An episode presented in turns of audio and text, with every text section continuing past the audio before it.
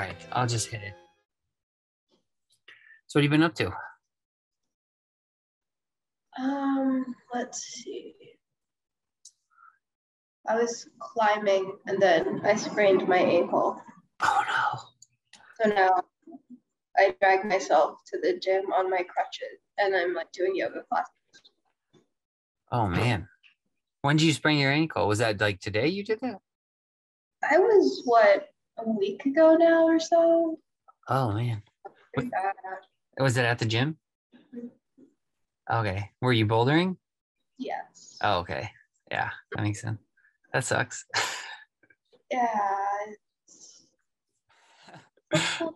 I'll come back with better, with more patience and with like better pace skills. Hopefully, so that would be good then. that stuff's pretty hard. And it's like, it's gonna happen though, because I don't know. I figure it won't be my last. um, Yeah, probably. injury. Probably not. No, I'm sure. Yeah, the bouldering's tough. That they that stuff's hard. I don't know. And you fall. I mean, it's not like a, a small drop. Some of them are pretty far. so you were doing it in the gym though, right? Oh yeah. Yeah, yeah. Thankfully, I didn't do it. I didn't hurt myself either in Paris or like outside climbing a tree, which there was a time. I guess I was just like in a dark spot and needed something to get my, me out of my head because I looked back to like how high I would go on those trees and like I would be just walking 20 feet up. There's like ferns on the tree branch. I could easily fall. Like I don't know what I was doing. I'm the same way. I'll go, I'll go way up in the tree, and then you're on those tiny little branches. You're like standing right against the trunk, so you're like, so it doesn't break on you. Yep. So what's uh, what's been on your mind lately? You got anything, or I've mostly been or your heart? yeah, I've like been making videos. I don't know. I I'm just not sure if any of it is gonna intersect with whatever has been on your mind because it's fairly been fairly esoteric problems. Well, I, I tried to watch in the one. I don't know if I. I'm not sure if I watched all of it because it was late at night when I started it. I don't think I finished it, but the one you, I think it was your latest one you did about comedy and stuff. Oh yeah, just analyzing memes. That one I was fun and I was had been wanting to do that for a while. Yeah, that was pretty good. That has partly been what's been on my mind. Yeah, you did another video before that about kind of about the same thing, right? Yeah, about bad lip reading, I love it. There was something you said on that. I wasn't quite sure. Maybe you can explain it to me. You said something about. I was very brief, and I think you said something about geometrical shapes being underneath those or something like that. And then you said something, and you're like, "That's why I wanted to look at math." And then you switched back over. It was like a it sounded like a sad, like a, My sister hates me because every time when I start a sentence, then I go off into another thing, and then I go off into another thing, and I never finish anything. yeah. Yeah, it's like your your mind's connecting all these things, and they're all related, but they're just yeah. But I, I don't remember what it was though. It because you you briefly said it. So like lately I've found that the whole quality of my thoughts has been changing to where before I was a lot of it was like verbal and fairly slow and like mostly verbal, I guess. Um, but now it's when I'm in like a good mood, um, and I have like a lot of energy, then and I'm like thinking, well, it's like just very fast and like more feelings, like more images and almost geometric sort of shapes, or just like motion and jet and just like a more holistic. And it's like in 3D and oh, I like this. All right, keep going. and it gets into very so I don't know. Most sometimes when I, when I'm thinking when I the best times are when there's just a sort of whole structure like building up in my in my head. Um, Father, I forgot this was recording. no, this is good. So you're hey Cal's here. I can let him in. yeah, so just like uh, Hello. The best, Hey. enough fellow meme connoisseur. she was just explaining her her thought pattern recently has been in Yeah, like, like- sh- shapes and emotions and images, right? Yeah, so I guess like you all, when you think, is it mostly like what is it? Mostly like words? Is it like have yeah, Einstein said he thought in music, and that's what I want, but I'm just I'm not that smart yet. I'm not You say you think you think in music? do not, but You don't. apparently if you're really smart, you get to that level. I'm not, I haven't heard of that. This is like pure. I mean, Einstein said a lot of his because it's like music is kind of pure pattern and like pure math. And I guess that my thoughts have been going from more from very verbal to both verbal, but then also higher levels of just like more abstract, more like patterns and more like geometric, like One Like- of the smartest persons I have known claims to think in a kind of mathematical music. He claims that. I Mhm. certainly don't. oh, so inspire. what does that even mean? Mathematical music. that sounds wonderful. Mhm. Is he like a math side of the brain person? No, not really. He's a very intuitive person. Oh, Um, okay. yeah. I have a new role model. Well, yeah, you know, he's an interesting guy. He calls he calls himself the God Singer. Well, he calls himself the Cancer Singer now that he has cancer, which sounds funny, but I mean, this guy is a force. Like, I first met him on uh, the the banks of uh, or the shores, whatever you say, for a artificial lake. Um, I met him at White Rock Lake in Dallas, Texas, and he had a sign that said "free advice," and that was when he was kind of more in the left uh, mode of his mind. And as time went on, he shifted right for reasons having to do with, he said, oh, I guess you would say chronic traumatic encephalopathy, any any kind of like brain problems that come from a history of repeated head injuries. And then he was moving more into his intuitive side. Um, and uh, now that he has cancer, he's he's um, just like singing he improvises songs um uh when he meets new people when he meets strangers and he sings to them basically about like how much god loves them and like how's yeah like it's kind of awesome Oh, um I, when i first met him i thought he was like mr rogers and then i kind of realized not really because he he's what sociopath is not the right word but but there's a kind of intensity and an almost like mm, uh immoral is the wrong word but but but this this guy this guy is like is like different um and uh a lot of his a lot of his life like previous to his um sort of god singing career had to do with the um it it it it, it, it had to do with like the male um ex- like like the very like sort of masculine end of the human experience continuum where where violence and um you know the the the need to be prepared for aggression and also i guess the temptation to aggression. You know it, these things matter a lot. But anyway so that that's that's him. Um uh and um he's kind of he's he's still kind of wrestles with that it, sounds like in his old self. Um but it's also super like sh- sh- shamanic. I don't know how you pronounce that. One wants to say shamanic and intuitive. Anyway um uh i feel kind of like uh, Ender from Ender's Game. i'm sorry Like Ender from Ender's Game. uh, maybe i haven't read that It's so good. I feel a little uncomfortable talking about him because I feel like he is conscious of like the impression that he cuts it that he makes in people's minds, and I don't want to say anything about him that like that would rub him the wrong way. Um, and I'm talking about someone, a real person that I know who is here, but but I think what I said is mostly true.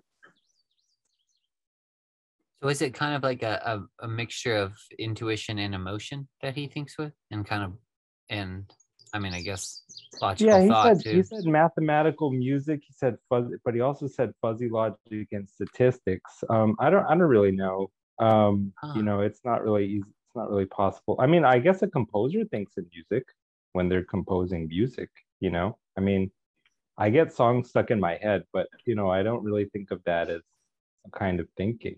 So uh, that's kind of um, I don't know. You know, it's hard to imagine musical thought in non-musical areas of intellectual endeavors. I guess what I'm trying to say, but you know, you had that guest on your your your uh, podcast slash YouTube channel where she said she was an artist, but she said she had aphantasia. She said she didn't visualize anything.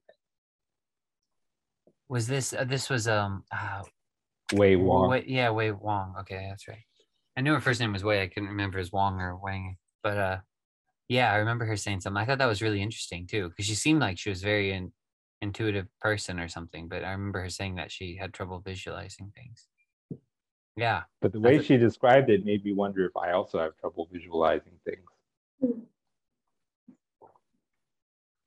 I've I've heard someone mention. I don't know if it was her. Maybe it was my sister at one point. Uh, was mentioning there's like different people that can actually. Uh, yeah, it was my sister, and she was saying her friend Daniela said she can't actually turn an apple around in her head. Like if she tries to visualize an apple, she can only get a side of it. Like she can't actually do a 3D image of it. Yeah, I'm super bad with that 3D. It just breaks down so quickly. Yeah. Me, I'm not a shape rotator. Yeah, the mental rotation, I almost feel like is different from like continuously summoning some kind of visual image. Because like mental rotation, like they have those tests where like, how does this figure look if you do these Uh. operations to it? Or is this the same figure with such and such Mhm. operations having been performed on it? I feel like you can answer that without having to have like like this kind of rich visual experience. It's it's a different kind of logic that you apply to it. Like as far as like continuously holding a detailed, a visually detailed apple in one's mind and like turning it around, like I I don't I I can't do that. I can't imagine doing that. Um, I uh, but yeah, I, I don't don't really know. So, say more about this Ender's Game. Abigail.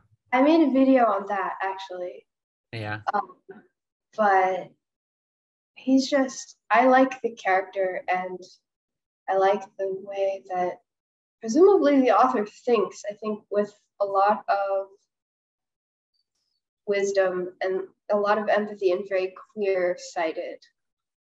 But it's almost too much sometimes. I've really had to stop reading it at this point because it's just like you're like vivisecting my soul every sentence because it just does not let up. It's like having somebody look at life and human beings. It's just like this piercing clarity. You're like, oh, oh.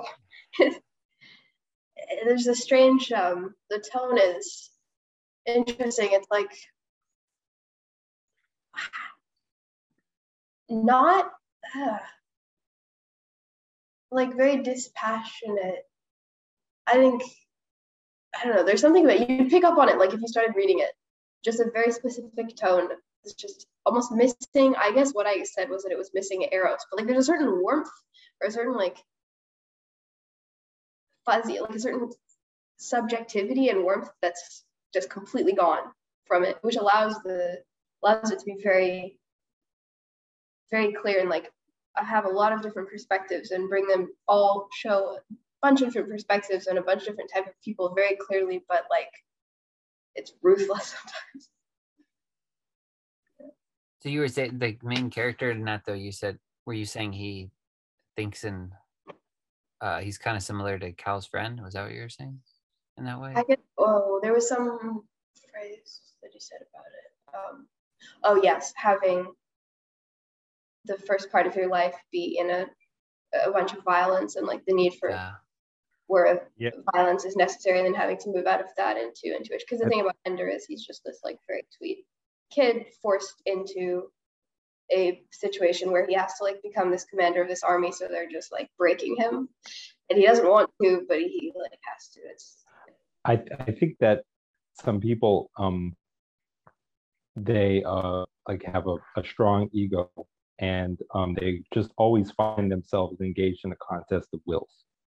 Mm-hmm. and that sort of like treating reality as some kind of power game in that sense is is something that they they cannot escape from almost. Um it's it's uh, like i guess i would liken it to libido you know? It, it, you can you can go to war with that aspect of your personality all your life if you want and still never fully conquer it. And some people have a stronger libido than others.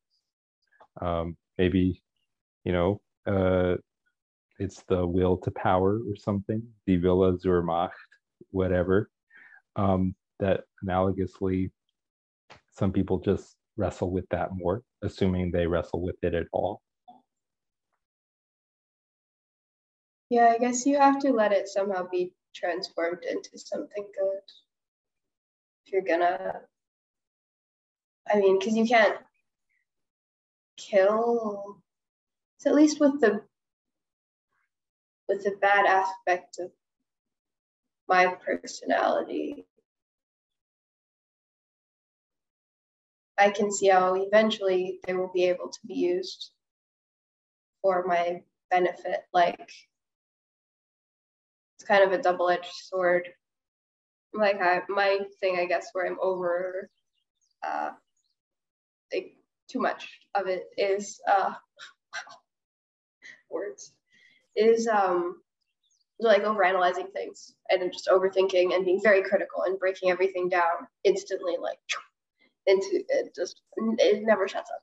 And this is uh not helped me very much in life. And when I turn it like in on myself in a bad way, and like so I guess if, you, if you're like busting after everybody who walks by, or like if you're trying to like start a fight with everybody who walks by or whatever, similarly.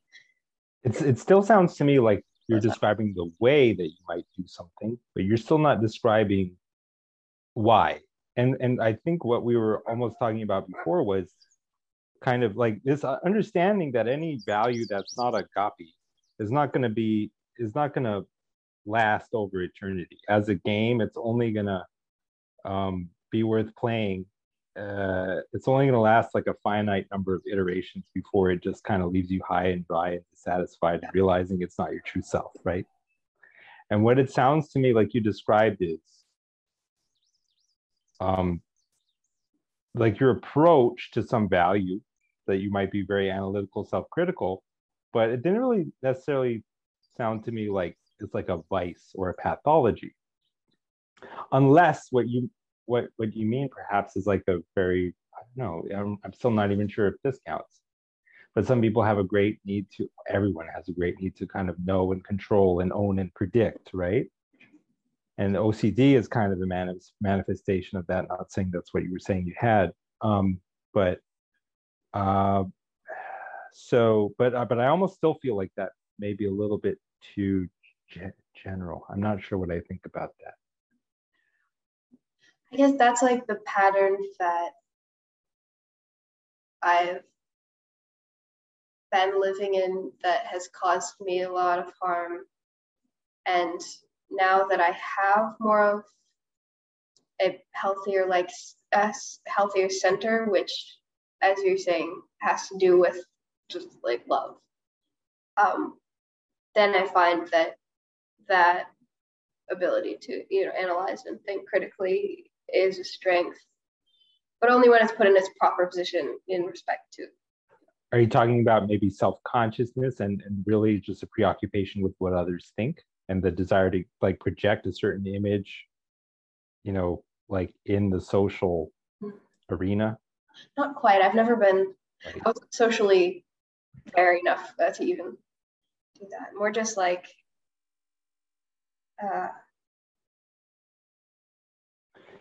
a very sort of yeah just criticism is it being overly intellectual and just trying to understand things in a very kind of like propositional way? Or just just trying to understand things in that conscious explicit knowable controllable way? I guess something like that just a very very sort of sharp quite cold way of looking. Uh, I don't know. I don't know. It's not a word thing. Like like overly analytical or something. Yeah, like putting things. overly analytical, overthinking, overly critical. You, that thing. It sounded to me earlier like you're almost. You said like your your thinking's changed though. You're kind of moving out of that Yeah. so into I- a different yeah, into yeah. more like a almost like a it sounds to me like more of a communal type of thinking or something where And it's a bit more more intuitive and fluid i guess sorry oh yeah. Well, it's it's not that like, I guess the vice or the weapon that I guess I used to be hurting me a lot has gone away, or that I now just don't think about anything. I actually find that now that things are more in their proper place, um, I'm able to think a lot more clearly and see a lot more fully into things, and but just like in a healthy way, and it's helping me. Yeah, Sounds get- to me like. Oh, Go I'm ahead, sorry. Go ahead. No, you go ahead. I talk Okay. no, I was just gonna say, yeah, it's like from from watching some of your videos, it seems like you do it in a healthy way, and like you you analyze things and cate- uh, maybe categorize things. I don't know. You just make a lot of connections, Mhm. and um, like I said earlier, it seems like everything's related. Like I'll watch one of your videos, and it'll be like here, here, then you'll say something, and it sounds like So totally disconnected at first, but then I can tell it's all all interrelated. Yeah, so it seems like it's a, a use very useful tool. The way you think. But it can really turn against you when you start, if you highlight a bad, if you're thinking of a positive thing, then you see all the good things that are related that are good. And that's like so powerful and so beautiful and so satisfying. Uh, but then if you're in like a bad place and what you're looking at is something negative, then you suddenly have this entire like web of just the bad things that are like popping up everywhere and all that's what's salient. And then you're just like, oh, it's, and it's, it's the worst. Blessing and a curse.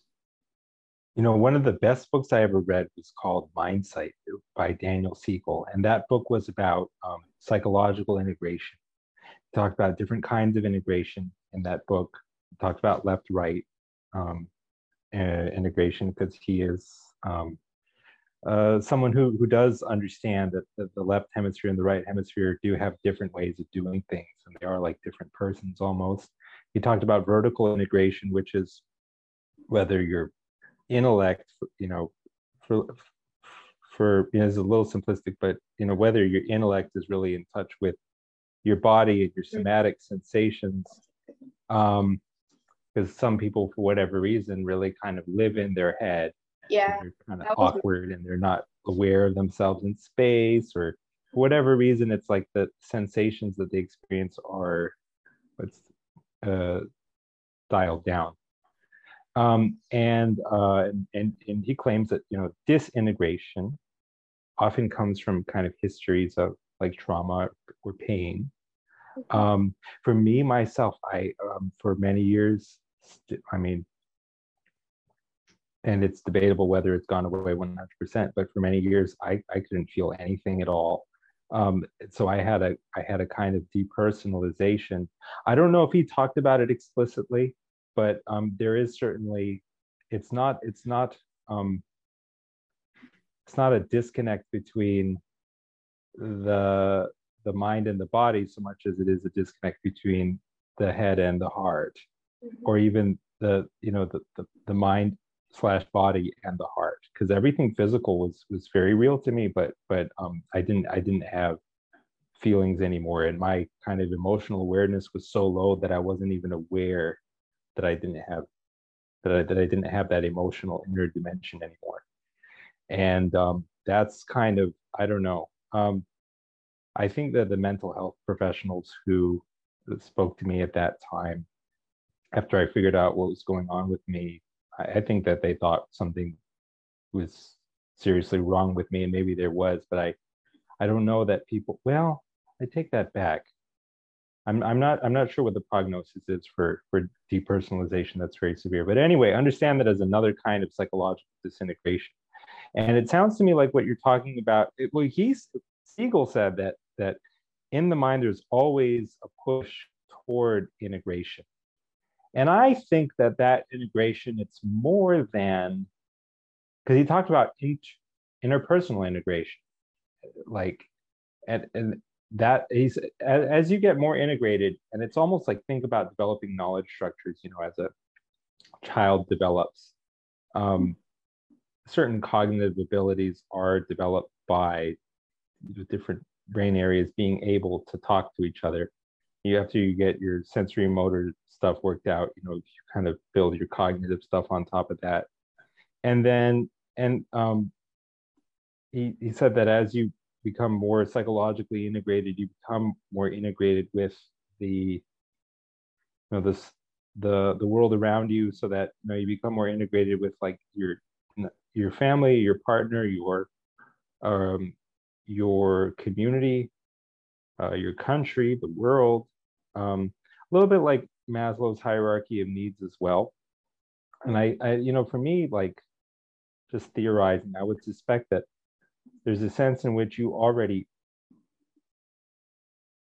there's there's like this extended self that's that's implicit um almost subconsciously buried underneath the more consciously recognized categories of oneself and other people like where that your attachment to the people in your life is always greater than you consciously realize it is yeah. and that like psychological growth happens by being made being made explicitly aware of how much how much you are the others in your you know sphere of reality. And um uh you know just becoming sort of more and more um uh emotionally invested in in the lives of of, of those around you um because that's what love is you know it's it's really just basically sharing the same conditions of you know happiness and sadness as everyone else it's kind of like being on the same wavelength. So i don't know. I guess i would say my reaction to what you said was that sounds like you're just reaching a, a different higher level of psychological integra- integration. And that sometimes it does kind of also lead you to make new conceptual connections. I mean it actually inevitably it results in that. Yeah it's been like integration, that is exactly the um, happened like major, major vertical integration, what you're saying, mind and, and body so much. I mean, I was just way, way up here uh, before. And then also interpersonal, like it's, I guess it's, I can relate in a different way to what you said about not having feelings and like not even knowing that being so having it so low you didn't even like know anything was wrong? That was basically the way that i was with like interpersonal connection. Strange little like spiritual blockage in me. I can find no external reason for this. I wasn't abused or anything. I was shown a lot of love from my early childhood. But until very very recently i literally like it's like you said like a dimension being missing. I didn't know what it was to like feel to like feel a connection with another person. Like what is always going on in a situation like that is like a monkey with his hand in the jar where he's got his hand around something and he won't let it go. But only by letting it go can he get his hand out of the jar. So in other words in a situation like that there's some kind of lesser value that we don't want to part with, but we which we have to part with as a condition of reaching that higher level of integration.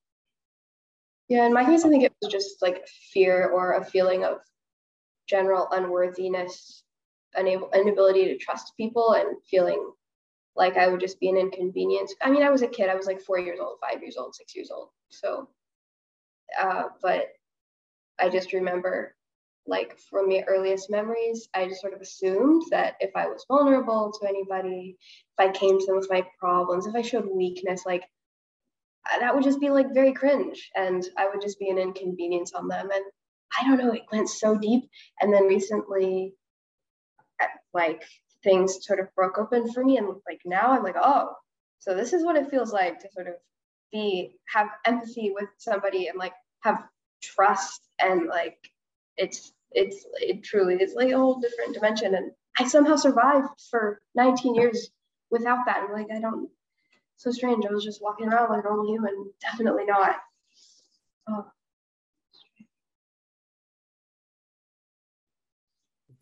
I don't know. It's interesting to me listening to you guys talk about this. The uh, the interplay between love and the integration, even with the intellectual side too, like the vertical.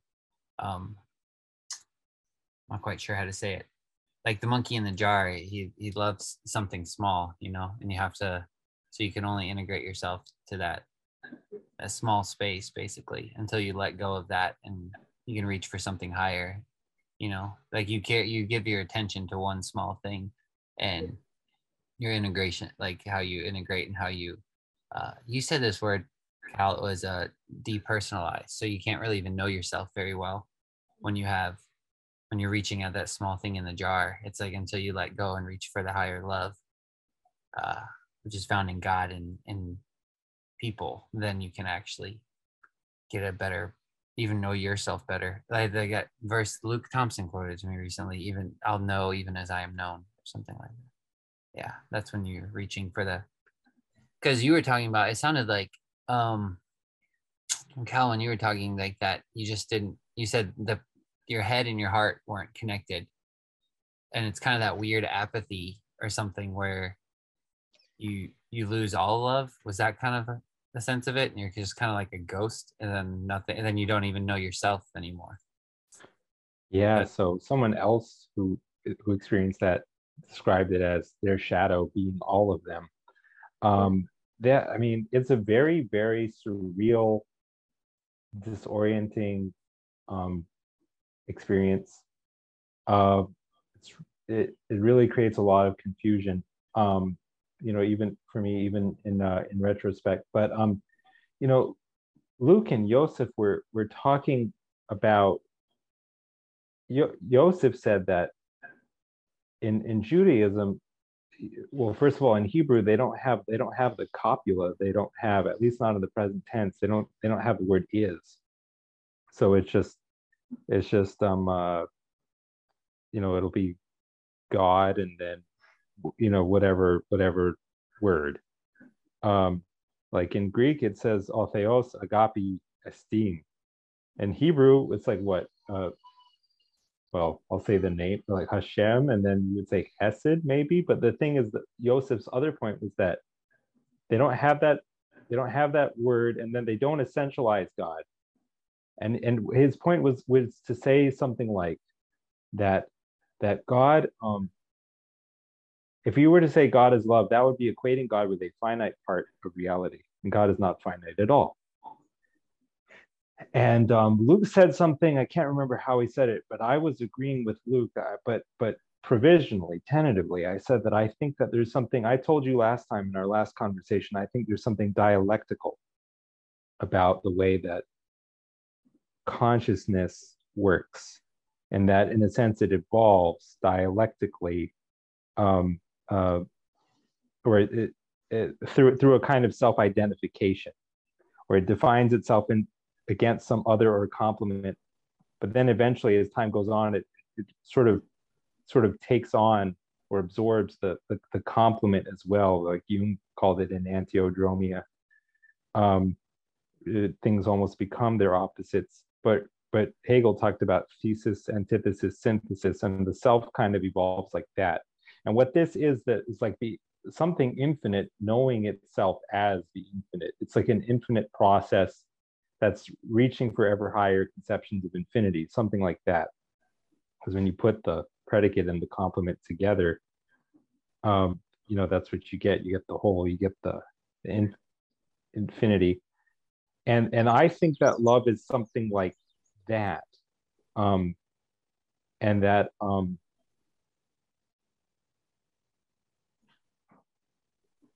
well you notice just the more that the more that you know about someone or that familiar familiarity increased familiarity has a strange way of leading into love Yeah.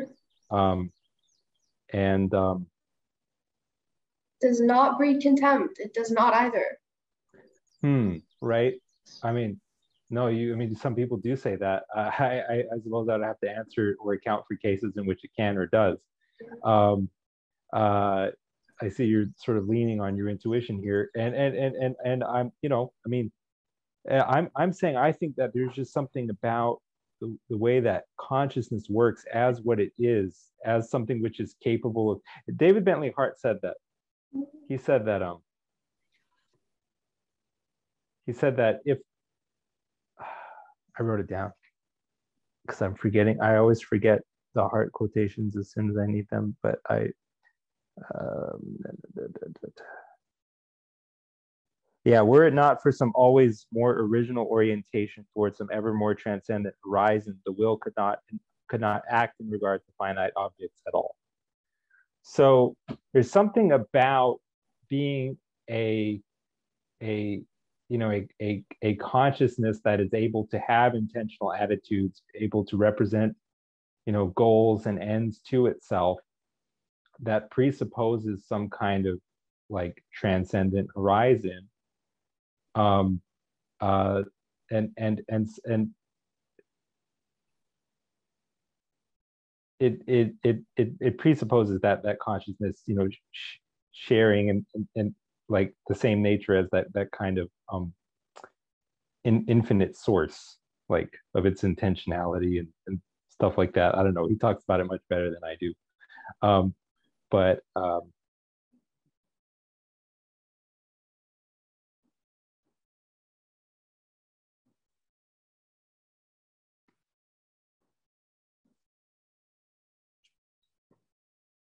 Sorry, you guys can go. I'm sorry. Okay, I have to respond to a text message. I'm so sorry. Oh no, that's fine. I didn't know if you're looking for something or not. If you're looking for another note.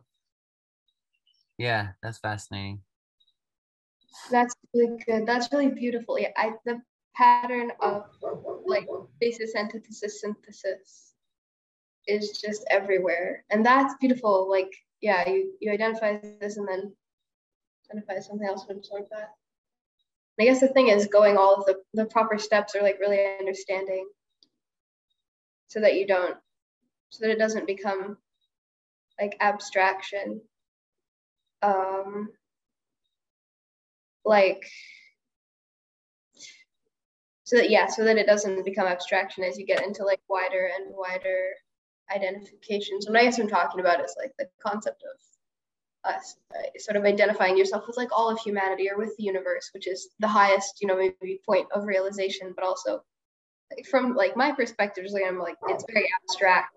And when you're really there it's not abstract but it seems abstract and i guess the danger is sometimes people and especially with like trying to integrate the eastern religions and eastern ideas because there's just so much cultural um, translation that is not being done they're just like, oh, you know, I'm the universe and I don't exist and I'm nothing. It's like this is really probably not what they exactly how they like meant that. Like they didn't mean it in this destructive, like abstract way. Like it's yeah, that's beautiful. Yeah, I think I see what you're saying. Like it's that's kind of something I was thinking about recently too. Is uh, uh you can get too abstract, like you're talking about, and then um, it's like you can get too heavenly, and your love is are too that there's something about the incarnation that's just so profound because it, it, it it takes both and it's like if i if i get too abstract and too in the universe then um the person beside me gets uh is expendable or something you know? It's like he's he's just this little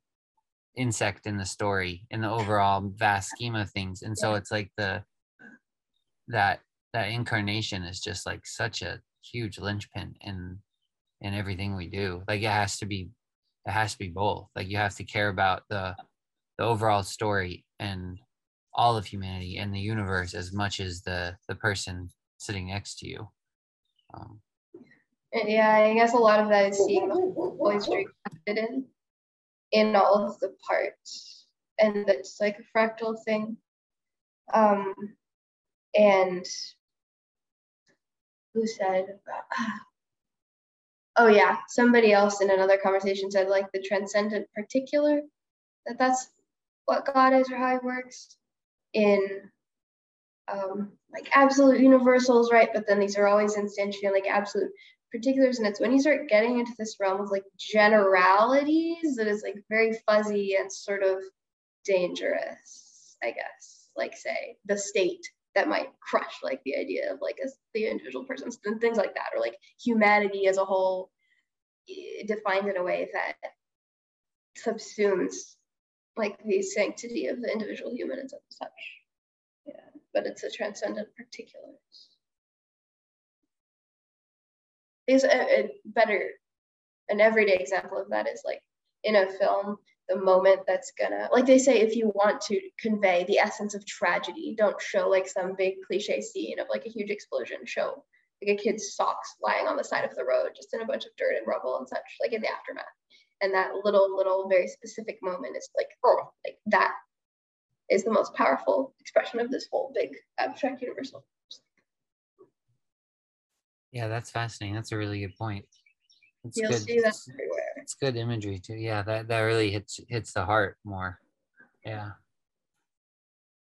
yeah because if things get too lofty yeah it just becomes some form of tyranny and it's like it needs to yeah I don't know. Yeah, it's often that if you go too high, too abstract, it's like then, yeah, it just turns into tyranny, like you said, and then the sword comes down from heaven, the bomb comes down, and it's just. Uh, but when you get, if you go to the other way and get to keep dissecting things too much, it kind of does the same thing. It just all falls apart on you, and it's like the, it's like the fire from heaven or the flood. It's like both, either one, and uh, and so you have to kind of you have to have a, a, proper combination of both. And I've heard people say that as well. That like the the masculine is also often associated with fire, and so it's kind of like the very hard line thinking, like, and so that's kind of the fire from it. And then the feminine's the subconscious and waters and stuff. And so the the flood, if you go too far one way, it's just a flood. If you go too far the other way, it's tyranny or something. And it's the that image of seeing the the child kind of um, really brings it brings both together or something. I don't know. I don't know. Or it really strikes at the heart where you're it brings you back, I think, to where you realize there. I don't know. I don't know what I'm getting at. Like but, it's yeah. constantly it's what it's like thesis, antithesis, synthesis again.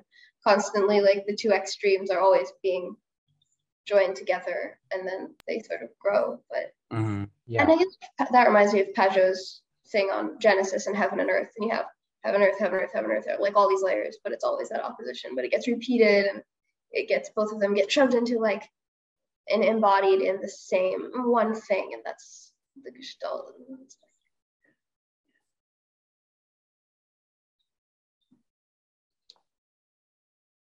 Well, you know, Peterson, he he echoed the Talmud and he asked the question what God lacks, and he gave the answer that was supplied in the commentary, which was limitation. And it gets into the the weird paradox of the infinite or the illimitable um, as something which you know if it were truly infinite it would also be finite. Right if it's illimitable that that is a limit on it. And um, you know that that from that vantage point um, something like the incarnation seems to become necessitated. Or you know if you have infinity known in conceptual contradistinction to you know like the concept of finitude then your concept of infinity just isn't what it is anymore. But there is a kind of deeper absolute or unlimited thing that that rests at the bottom of, of that opposition you know, in virtue of which you're able to draw that contrast in the first place. Mm-hmm. And so that is that kind of nature of the dialectic where, see, I wonder if it works like this. I wonder if we have a kind of desire, say, and that's a kind of what a lack, a limitation, and then something which which removes received to remove the limitation. And then so you have you have like say the I don't know the the finitude of, of seeking and then the the infinite infinitude of consummation, however brief, of the completion where what it what is what is missing is supplied so that so that that whole you see if you have if you have what something is and everything that it isn't then together that's the infinite. And so it's it's almost like in seeking to fill that void that's the kind of operation that a psyche is trying to perform. Um, but it doesn't last forever because you know that thing that seemed like it was the answer to all your problems once you get it, it becomes kind of very prosaic and like very taken for granted and your sight is turned to something else and um but as far as sort of the necessity of some incarnation or for lack of a better term terminalization specification um, for fear of things kind of disappearing off into some kind of abstract space. Um, well, I have some thoughts about that, but I'm not even sure I'll attempt to, to verbalize them um, because because I don't know how to do so quickly or elegantly at this point. I can do so with uh, by bringing in my fearsome jargon, which is really, first of all, not very technical or or smart, um, I do say X and not X a lot to the point where it's definitely a meme, and I definitely get made fun of a lot for that. But it's the only way I have for trying to explain relationships where, like, if you have if you have an instance and a pattern, the instance is X, the pattern is neither X nor not X. You have you have finitude, you have infinity, you have space, you have time, you have um, yeah, and um, I guess what I'm saying is that now is this even what I want to say? Just go for it. Go for it. We're Some here. kind of pure, pure, uninstantiated infinite. It's just, it's. I'm I'm seeing it as I'm seeing it as um. Because because the infinite is truly is it's dynamic. You never actually catch sighted. Um, but it's it's that in virtue of which you're able to to think in the first place and without it if your if your mind were not some kind of like like living contradiction and dynamic alternation you would you know it's because it's, it's like change change is kind of impossible. Like you can never see the moment where it happens.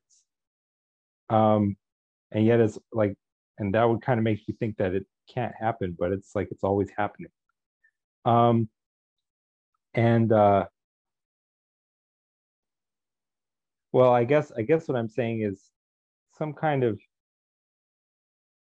like pure abstraction is is not the infinite that that it ought to be as as a pure abstraction. It's it's instead something finite, known in distinction to um, some other finite concept. But you know, I, I don't even know that that's right. And I'm saying the word infinite much too often these days, and it's because I'm I'm really I guess I might be nearing some kind of new insight, or maybe just not at all. Um, but but it has again to do with, as you guys can tell, I'm pretty hung up on the question or topic of like sort of the, the way the mind works and and whether there's something you know because i used to be i used to always i used to be always hung up on this question like like in the socratic dialogues uh, Socrates asks a young temple acolyte whether the gods love what is good because it's good, or if what's good is good because the gods love it. Um, and and it occurred to me at some point, maybe just maybe just wrongly, or maybe just trivially, um, that the reason that I wrote it down, it'll be not great, but it, it'll express it.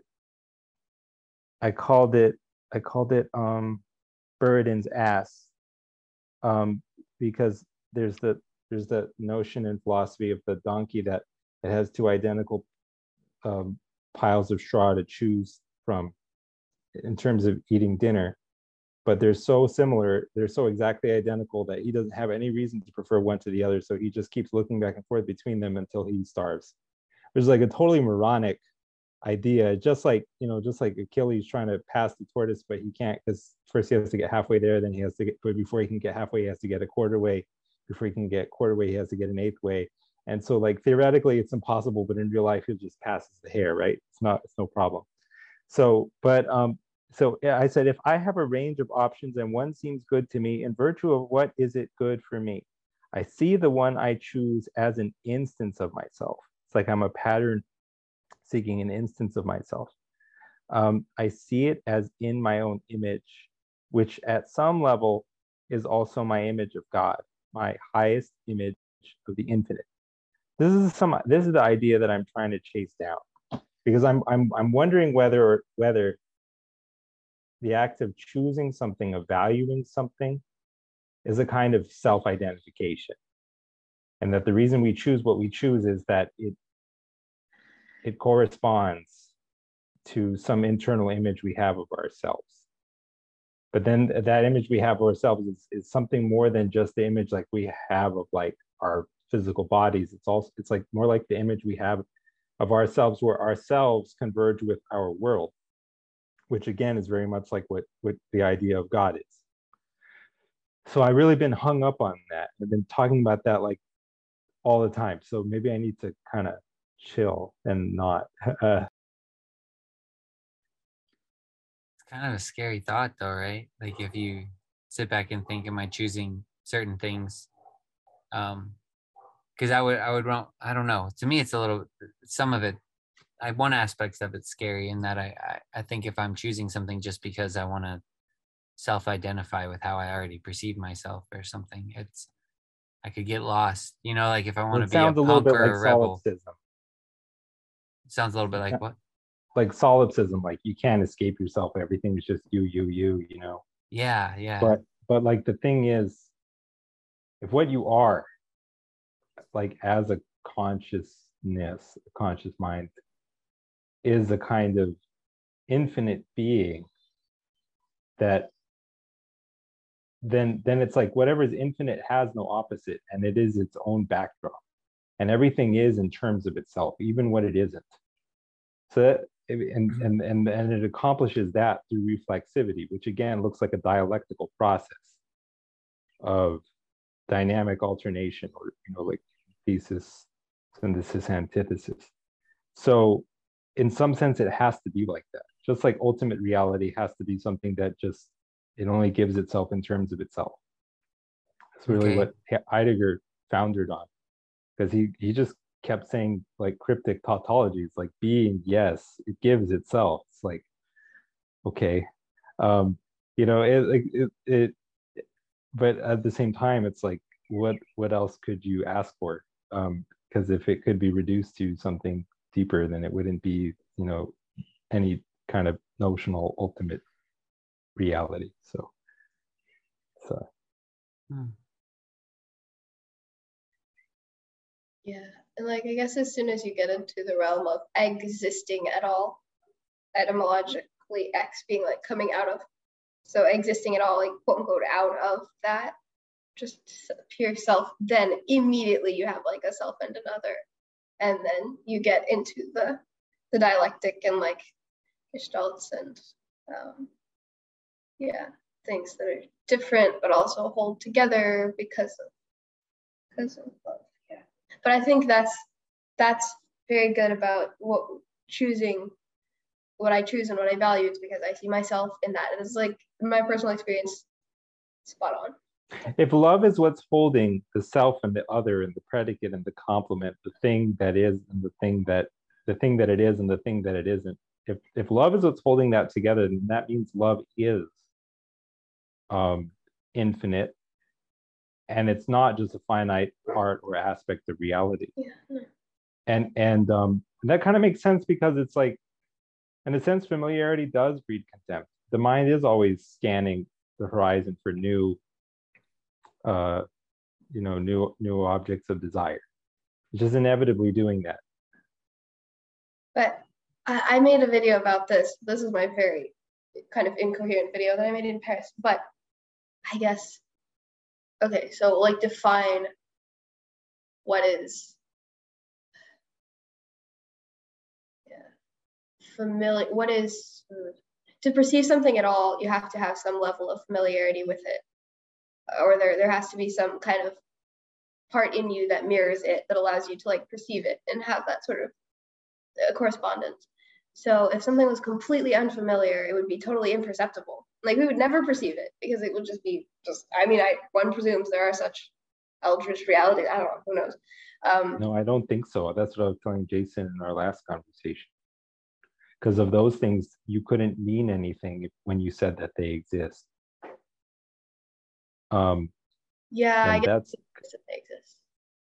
It's like out of our perception right now. so because ordinarily the meaning of a statement like it exists is cashed out in terms of the impact that it has on your reality but this notional thing that exists and yet has no impact on reality you know is like the unrelated relationship or the real thing that simultaneously affects nothing and is affected by nothing. In other words it's it's completely overlapping with your definition of something that doesn't exist. Um, but then again see what, what that is the, the nothing and the nothingness is like that that infinite like um backdrop to all your um mentation and all your you know thinking. So it's like you can't see it touch it think it feel it or whatever. And you know to point it to, to point at it is to miss it.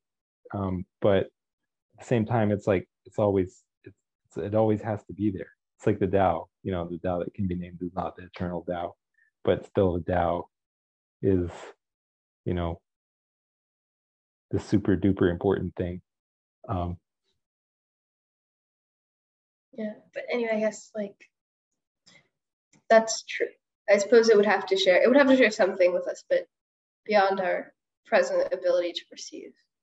However, or like no, I mean like you can't perceive it. You you can't, but like at the same time, we were it's just like saying my whole thing about reality is beyond our perception is not able to be.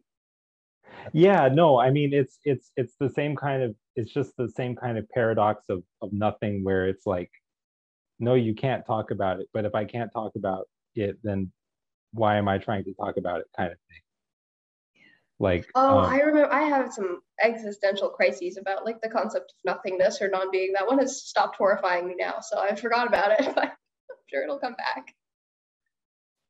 But no, but like so a better ex- or a more a less extreme example would be like a totally unfamiliar like a language like Chinese or something versus a language like Italian.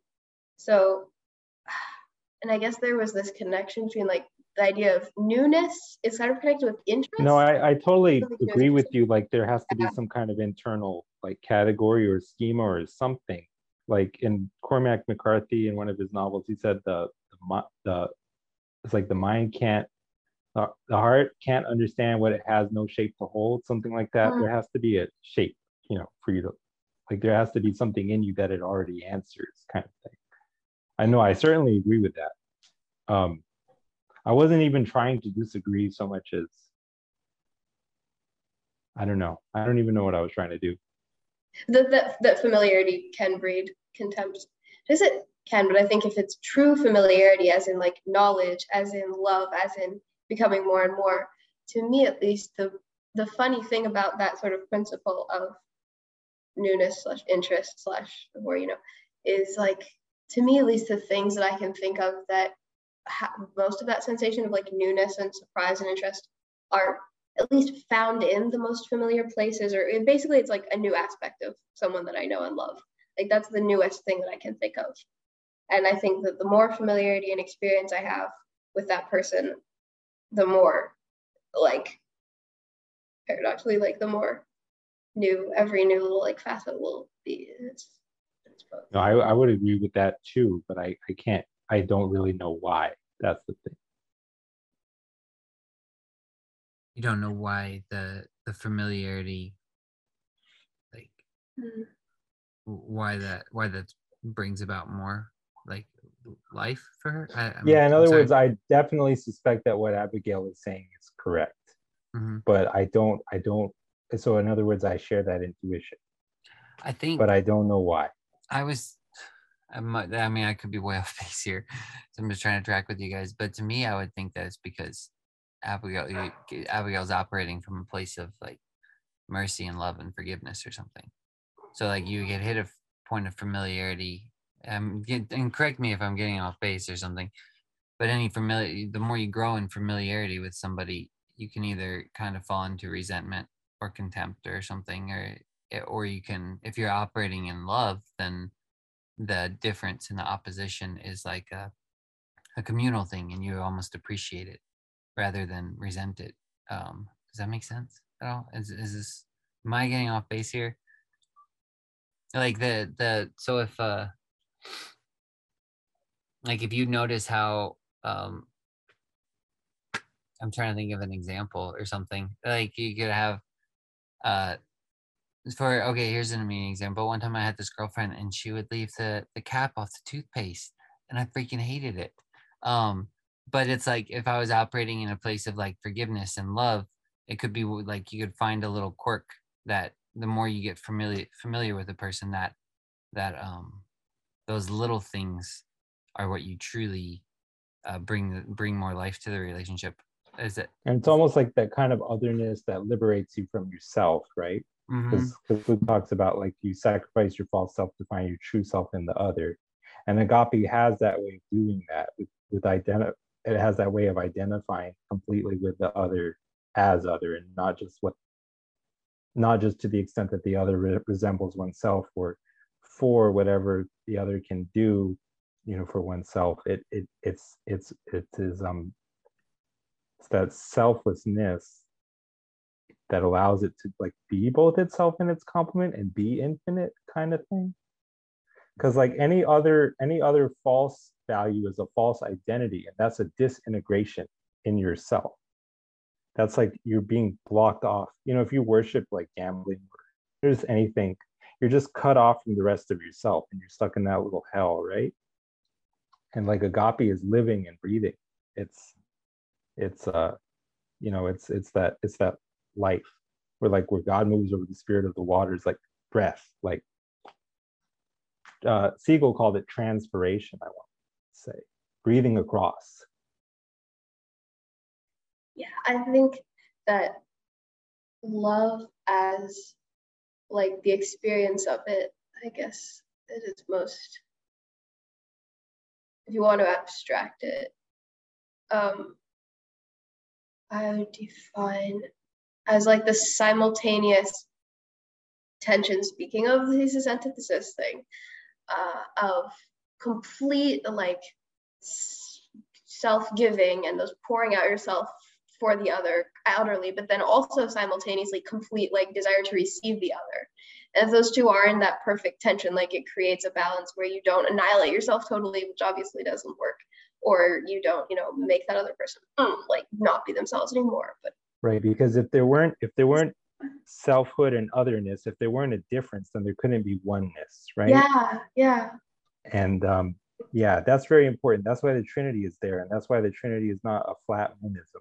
The trinity is like the minimum like triangular requirements for relationality for love something like that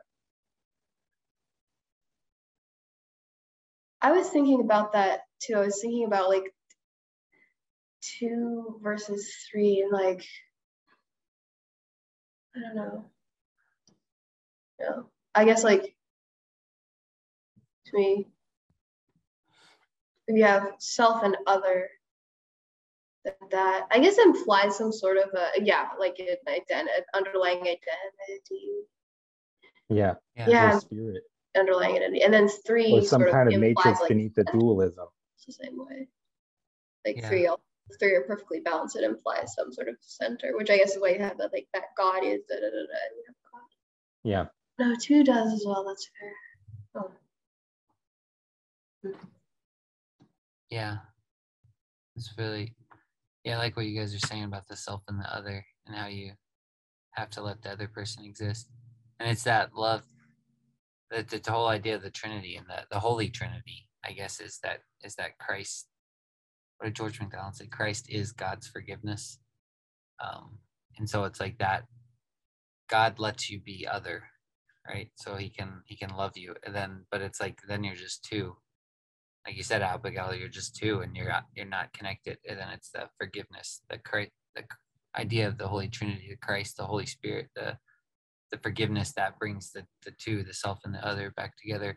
Or I guess you could say um, it would, would be love, but if there's a um, transgression or whatever, you know, a fall, I guess you need the the forgiveness or mercy or whatever you want to call it to to pull them back together. I don't know.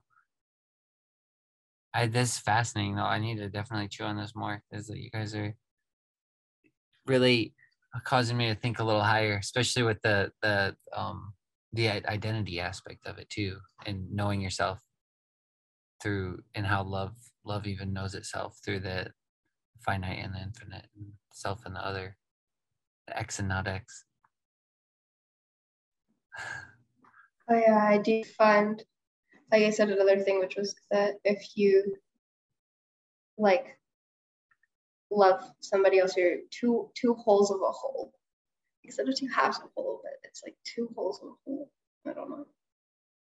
Wait, can you say that again? Two holes of a hole. Two holes of a hole. Yes.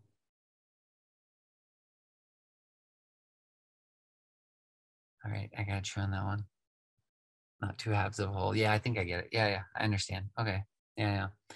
Yeah, so when when you were talking, uh that's when I started I I saw in shapes for a little bit too. And it was the I was on some weird um fast for a while and then I started uh singing shapes and it was just weird like i started seeing the star of david and everything and it was the kind of the same idea it was a it was like i was seeing the the trinity in the star of david and you have the two because i kept thinking about it too i was like two just has this trying to think about this um trying to think of the right word uh just the feel of numbers like the the quality rather than the quantity um and so i just kept thinking too. it just always feels like a separation to me it never really felt like the unity um and so i don't know maybe i was wrong there but then it started You ever been in love?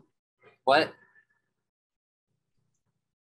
sorry what'd you say Have you ever been in love?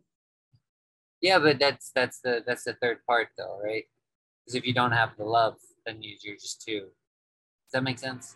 Like that's when I was seeing in shape. love I a was like, third between Yeah, you. Yeah. super interesting because you're saying love is love is like a, a kind of Well, that you know, makes love as like an I don't know. yeah, it makes Love it is as a- another. love is like like another oneness. being with two. yeah, right, right, right. And that's why people would say it's weird to say that the the Holy Spirit is a person, right? Yeah. But um uh I don't know if it may be weird, but I don't know if it's wrong. Um but like I think what Jason is saying like is like if there is if there's just two person like love is like you know it's two distinct persons and then like an underlying oneness okay and then if there's just two only two elements in this picture then it's just really like you have two lonely people almost that they're not related as i feel like what Mhm. jason is saying yeah, yeah. Like any any stranger out in the world, I'm not connected to until I have love or something. Like, cause I I'm like there's there's me and then there's some random person out on the street or whatever, and then or I could say some girl I've never even met, and until I meet her and fall in love with her, like it's the love that would like bring the two holes together, like you're talking about. Like not Yeah. yeah, and so it's yeah, it is kind of weird, I guess, because when you draw it out like in a shape or something, it's putting a third point, you know. Um, but yeah, that's kind of, yeah, that's the idea I was getting at, Cal. And it just seems like then I see the Trinity is just like, like I think I heard, I probably, I mean I don't know who I first heard said it because you all, all of you guys say it, but the unific, yeah, unity of multiplicity or something like that. So you can have a Trinity through, through uh so many different things. It's just kind of a pattern of of of the unity unifying two things into one. So you could have a covenant of marriage that brings the two, the husband and wife together. So they're they're it holds them together, right? The, the merit, the covenant of marriage, and then you could have a a brotherhood, like you could have I'm me and my brother are held together through this like kind of third thing, or it's like it's like a bond that that holds you together through brotherhood, or you could have um um does that make sense at all?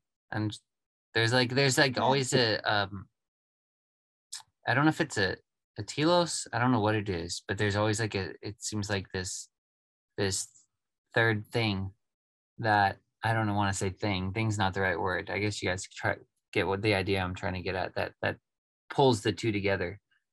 And that's what i was saying like i think earlier like forgiveness is what seems to like after the fall it's like god pull it pulls god back to man and uh and it causes love to expand or something because it's like that's it's like the the ultimate demonst- demonstration of love or something is is un the ultimate demonstration of unconditional love is uh display of forgiveness or something like that Yeah, that's interesting. And it's so in that like view of the Trinity, I understand what's all of the confusion about the Holy Spirit. Is in all of those, in, in both of those cases, thing that's holding the two together. There's like two beings, and then the third is like a little bit different and yeah. almost in a class. Whereas not really supposed to, like with the Trinity, a lot of the time they'll say, no, it's like, and obviously it's not. You can't put a final definition on it, so it's fine that there's this conflict. But it's interesting because in all, all of those, I guess it, the th- other thing would be sort of spirit, like arising out of the, you know, the covenant or the bond or whatever. But it is like a more spiritual sort of mm-hmm. as much as it's not as embodied and i guess that's the yeah. point mm-hmm. yeah i think where it was that is where you could maybe make the argument what christians or christians probably should make is where it was embodied was in christ was the display and maybe stephen the martyr because to me i'm like that that to me the whole when i and i this is probably really bad of me because it puts the Holy Spirit in a box and he's not called the Spirit of forgiveness for reasons. I don't think he's supposed to be put in a box. But whenever I think of the Holy Spirit, I often think of the spirit of forgiveness because to me, I'm like, that's the the unity that no matter how hard you try, it it holds me to you. Like you could do anything to me. You could murder my children, my family, anything. Mm. And if I still say, forgive them, Lord, they don't know what they do, then it cannot separate me you from me. And that's and that's why the uh, the unforgivable sin, the blasphemy against the Holy Spirit, is unforgiveness, right? Yeah, that's your, yeah. That's how I understand it at least yeah, yeah and that to me that's the holy trinity because that's that's the the unifying principle that just like won't let go you know i don't know if that makes any sense. Make makes sense to me. I have thoughts on that but um let's hear them let's hear them i got time. Well i, I don't know. I think abigail was going to say something. Well I mean, I'll I'll go I'll go down this road then, because um. So there was um, I mean, it's gonna sound so. I mean, the the stuff that I come up with is just like, kind of very kind of out of left field, often super lateral. Um, and that that you know people who don't know me well doubt my you know sanity or would be you know reasonable to sort of doubt my sanity for bringing in such seemingly unrelated topics and then people people who do know me well may also have cause to doubt my sanity. Um, that's kind of a joke.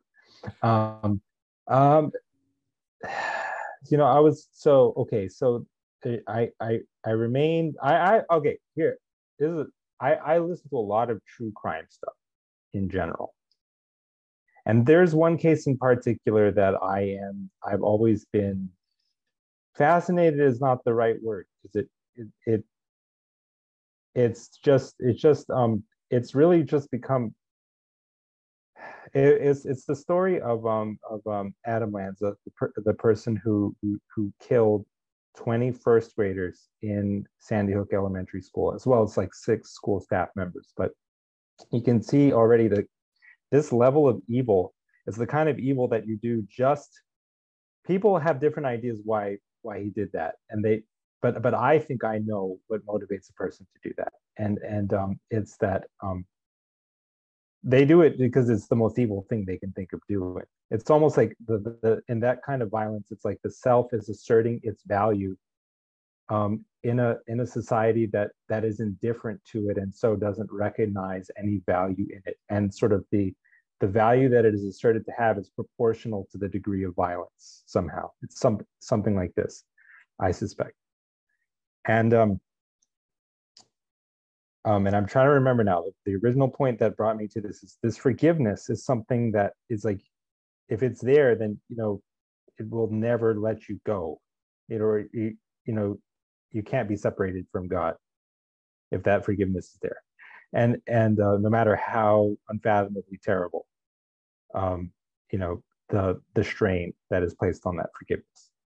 So you know, Adam Lanza did that, and um, and and on top of it, there's just things and the things that he is reported to have said when he was in the school, and also the things that he was reported to have said when he was a child himself. Um, Luke Thompson said that to wish your problems away, you know, is is is is almost to wish away that in virtue of which you exist as the person that you are David Foster Wallace said that the self to uh, the, the, the struggle to arrive at an authentic human self results in a self inseparable from that horrific struggle. So, but is so to wish your problem away is to wish your own being. Well, Adam Lanza, when he was a child, they asked him, the, the, the, the therapist asked him, if you could have one wish, what would you wish for? Which is a great way to you know, understand who someone is. And he said, I wish that whatever was granting the wishes would not exist. You know, think here of, of, of Goethe's Mephistopheles that says, I'm the spirit who negates. You know, what exists is so terrible that it would be better if it had never been. And he was always like that, you know, ever since he was like like 11 or 12. It's like super evil. Um, um, and um, his father, in a in a piece for the New Yorker called "The Reckoning" by Andrew Solomon, a fantastic, amazing writer, um, he said that um, he's thought about it a lot, but there's no longer any doubt in his mind that, that he wishes that Adam Lanza had never been born. And um, and I think again of Jordan Peterson at the end of Maps of Meaning, where he where he talks about how to love someone um, and lose them um, is is never to be in the position of wishing that they had never been so that you wouldn't have had to suffer that pain. That doesn't compute.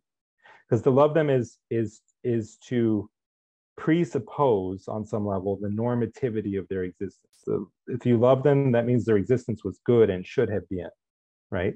Like tennyson says i hold it true whatever befall. I feel it when i sorrow most it's better to have loved and lost than never to have loved at all.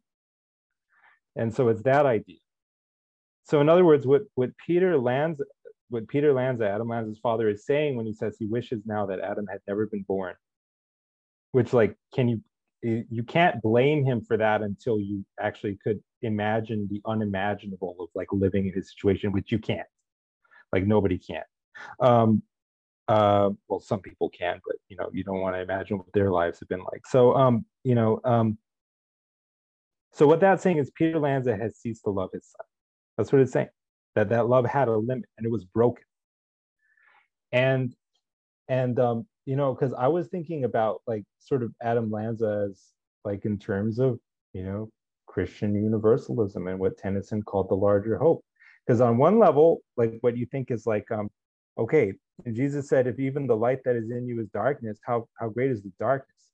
If someone could do that, and that means that they, they were only darkness and that whatever would re- nothing would remain after some process of you know purgatorial purification. There would be nothing because there was never any light in there.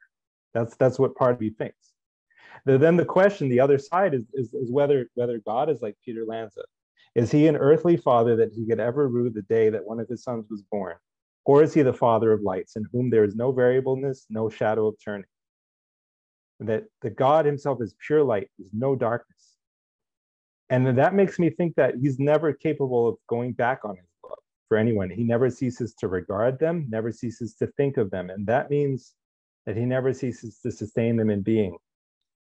So that means, in some sense, this is what it says um, he's not God of the dead, he's God of the living. To him, all are alive. But, you know, when you can't imagine the, the condition in which someone someone who did that continues to exist because it's like you are integrated with you know with with the victims of of of, of the violence that you commit. And so you have to imagine the you have to experience the the unimaginable suffering that that you cause and you can't like you know you can't imagine like like how terrible it is in hell kind of thing. But at the same time it's just i can't i can't see that he would ever be um annihil- I can't see that he would ever be annihilated. Um, I see him as hell um, inescapably. You know, I, I see us as sinners in the hands of a loving God. So that bond that can't ever break. That's what I was thinking of when you talked about the forgiveness. Um, and um, I mean, on some level, it's a terrible thing because because you know we don't want to forgive people and and you know people have very good reasons for not wanting to forgive people. Um and if you know jesus is going to demand forgiveness for you know because you know christians a lot of christians will say well we'll never have to be in the position of having to forgive you know people like adam lanza or adolf hitler because they never repented uh, ever and they never accepted christ as their lord and savior or whatever. But just imagine that someone who did horrible things did that then jesus would be in the position of like enforcing forgiveness from you for that person right it's terrible like so i mean that that forgiveness is not a it's not a light thing. That's an extremely heavy thing. Yeah. She's here. Hey, Sherry. Hey. We're in the middle of talking about forgiveness and how it's the uh, the unifying force that basically doesn't let go. And Cal just um, was talking about was it Adam Lanza and uh, his uh the the thought I had when you were talking Cal was that um when his father said, I wish that he hadn't been born.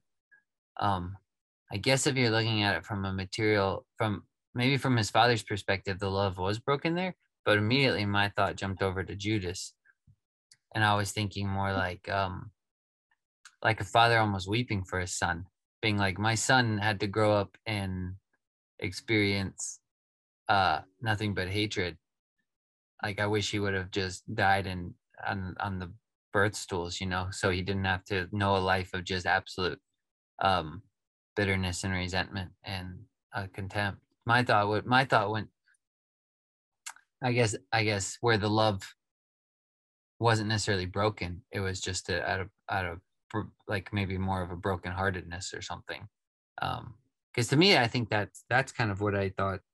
Think when Jesus mentions that about Judas, he's just like this. uh It would have been better for him uh, not necessarily not better for me but better for him if he hadn't have he doesn't have to experience this uh what this psychological trauma i guess of having having betrayed your your savior or that you're gonna have to deal with later or something like it would have been better to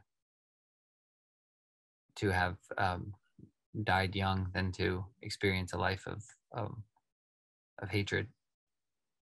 Yeah and i guess that sort of connects to the other reason why the whole never lets go thing can be sort of awful sometimes, um, which is that uh, you're also held down and like forced to do the healing for your own mistakes. And I, I don't know, I, having been uh, like, I can see how in a lot of through whatever process you know somebody like adam would have to go through to be be healed and forgiven i think the instinct would be just get me out of like annihilate me. And like i've been there a lot.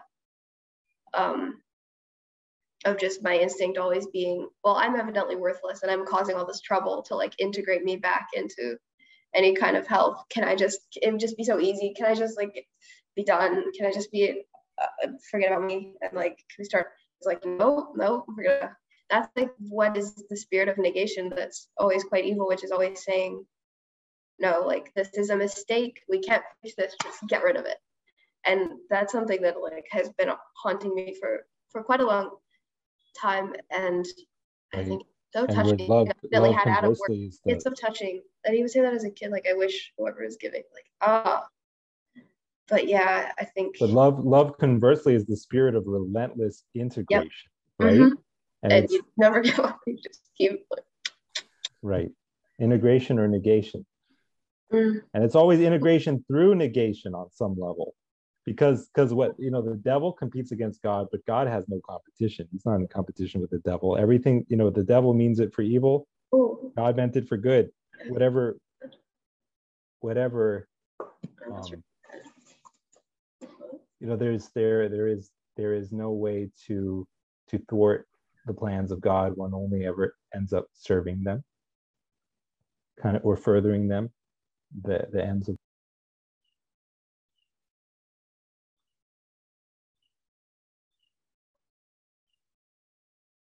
Yeah, it makes me when you were talking Abigail, it made me think of uh Lilith. Some, that's this chapter in Lilith where it's about repentance and she kind of comes to that point of just like uh why don't you just annihilate me like why would why would you why why do this to me? You're just torturing me at this point, uh, trying to trying to love me. Um, yeah. Do you remember, do you remember that quote that I that Mara said to her in Lilith? I can't remember it right offhand. Uh, no, I, I can grab my book though. Uh, um, I sent it to you. You probably did. It was such a good quote about that.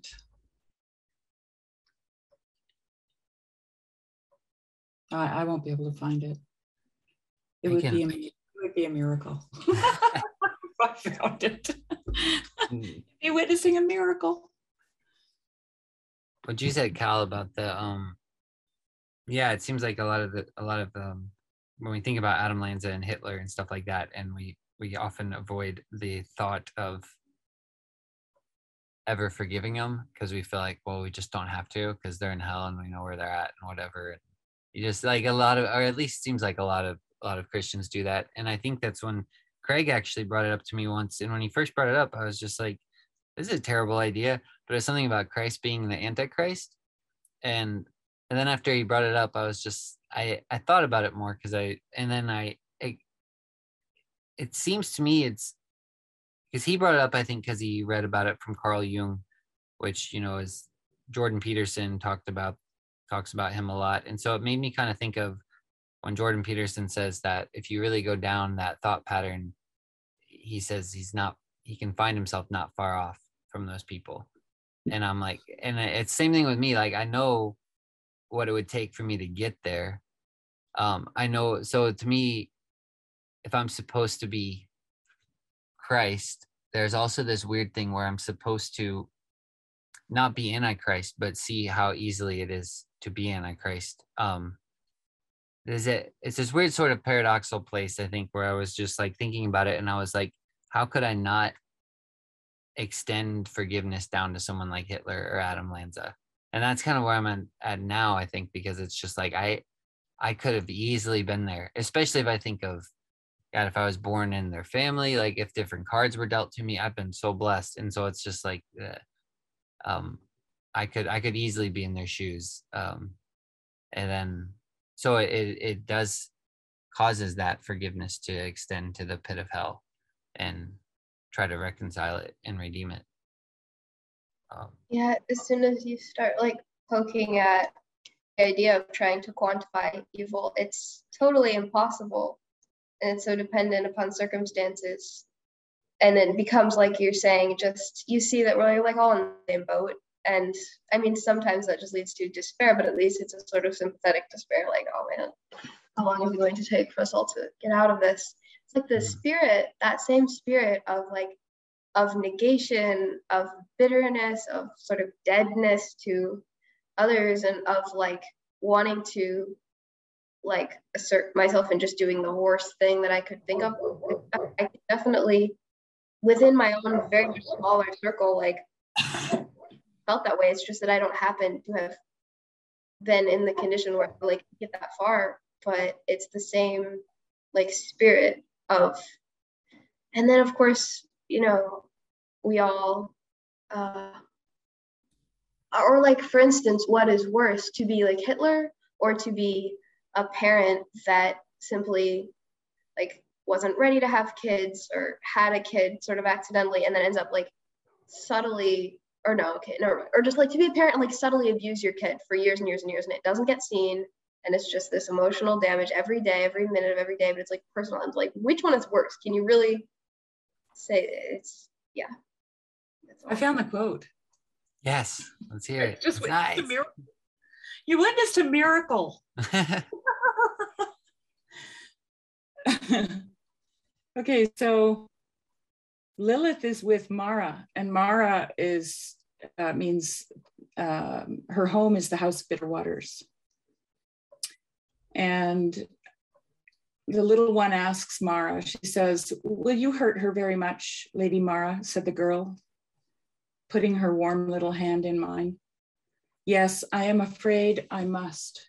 I fear she will make me, answered Mara. It would be cruel to hurt her too little. It would have all to be done again, only worse. May I stop with her? No, my child, she loves no one. Therefore, she cannot be with anyone. There is one who will be with her, but she will not be with him. Will the shadow that came down the hill be with her? The great shadow will be in her, I fear, but he cannot be with her or with anyone.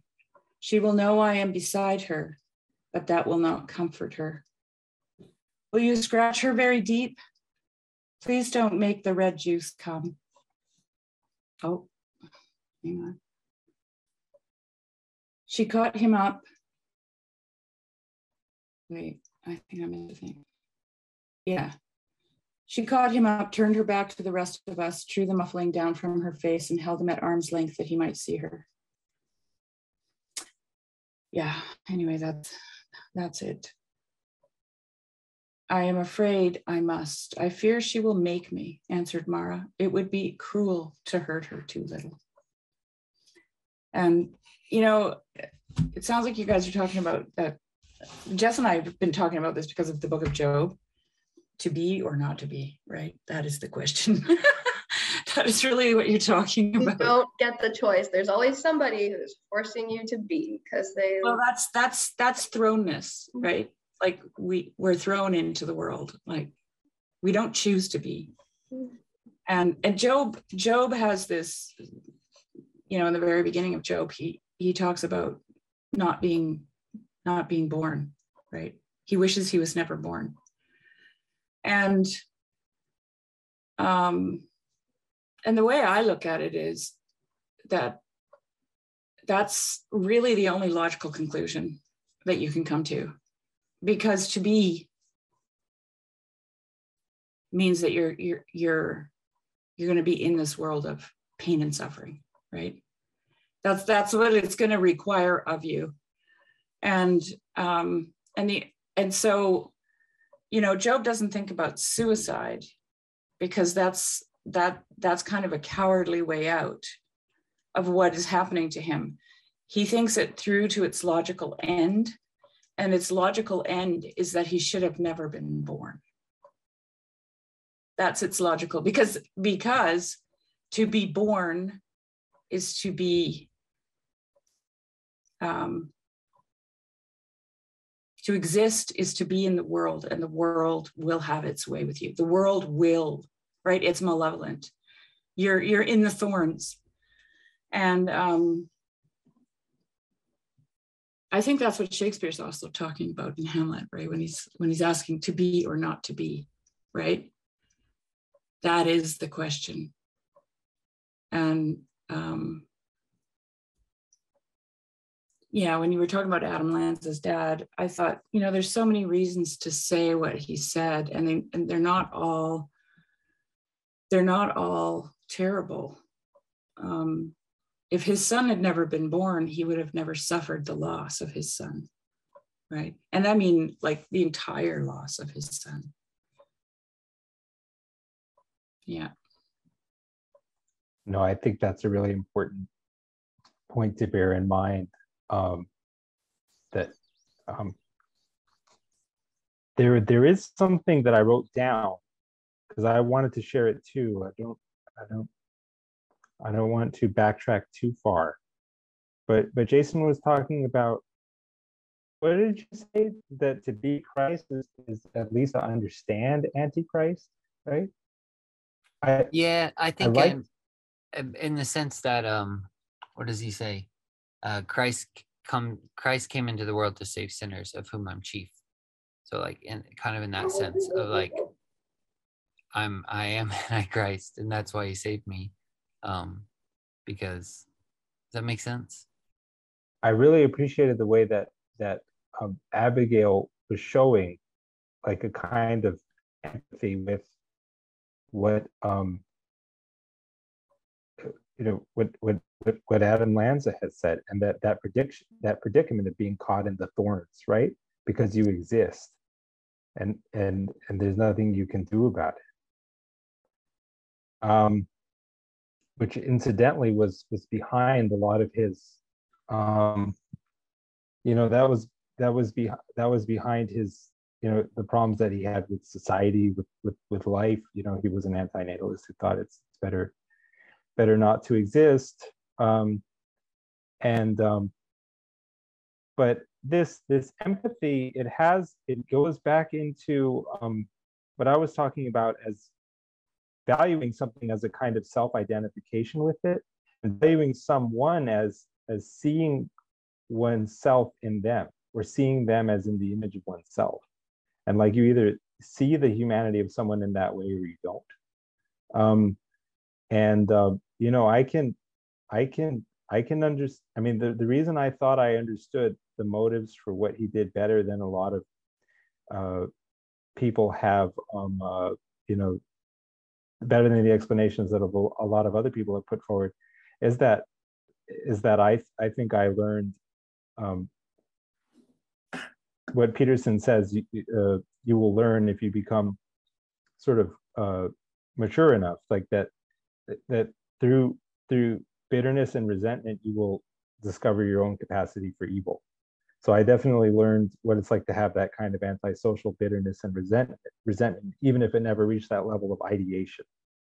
Um, um, but uh, yeah, I I think that um, you know so it's like there's it's like understanding evil and it's like surely if someone understands these people christ does but then again i've been reading like i've been reading stuff like i was learning about like like rings of like child traffickers and like uh people say they're kind of right-wing conspiracy theories and, and, and the idea of like Satanist child traffickers is, is like it's like a right wing conspiracy theory, but it I was I was listening on this guy's podcast. It's called Martyr Made, and this guy is not a is not a a BSer.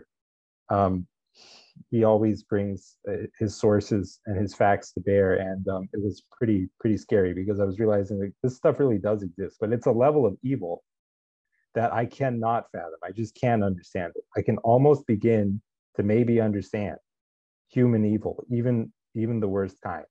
But then there's another kind of evil that it's like where it's just it's just just trying i don't even it doesn't seem to be it doesn't even seem to be a protest against um the the tyr- the brute tyranny of existence that it wishes god would undo. It's not trying to escape from suffering. It's just actively thriving on and feeding on on the suffering of other people as an end in itself. And and um you know it's like that's a different kind of like it's an eldritch horror almost like in the sense that it breaks your your categories you have nothing in terms of which to understand that and it makes me wonder whether you know your universalism is all well and good but but you should stay out of stuff that you don't understand because there may be a kind of evil for which there is no possibility of redemption and deserves only annihilation. It's like you should you should stick to what you know, which is nothing. So shut up. Uh, you know that's the kind of thought that I had when I listened to that that podcast, and I realized like like damn, this is a whole different level of evil. um, anyway, so uh, yeah.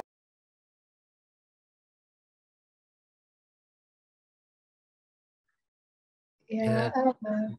Oh, okay. But No, maybe no. there's some way that it makes sense. Maybe it's still like a rational nature that's oriented towards some kind of good, even in in the like darkest expressions. Maybe everything that exists is in some sense in the image of God and pursues God as the good through sort of like infinite dialectical transformations. Maybe there's something that can always be redeemed. You know, Lucifer can be redeemed even if the form of evil, Satan, has to be continually eradicated. I don't know, but I'm just saying there's levels of evil, and then there's just like then the bottom drops out, and there's like different levels you didn't even realize existed, kind of thing. Well, this is, you know, like MacDonald talks about um, hell, and he talks about um, not getting out until you've paid every last farthing.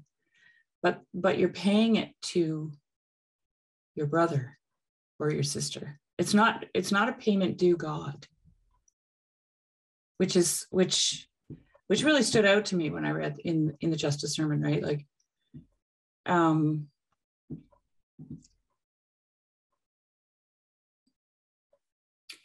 I mean, if so, you could ask maybe you could ask this question, Cal.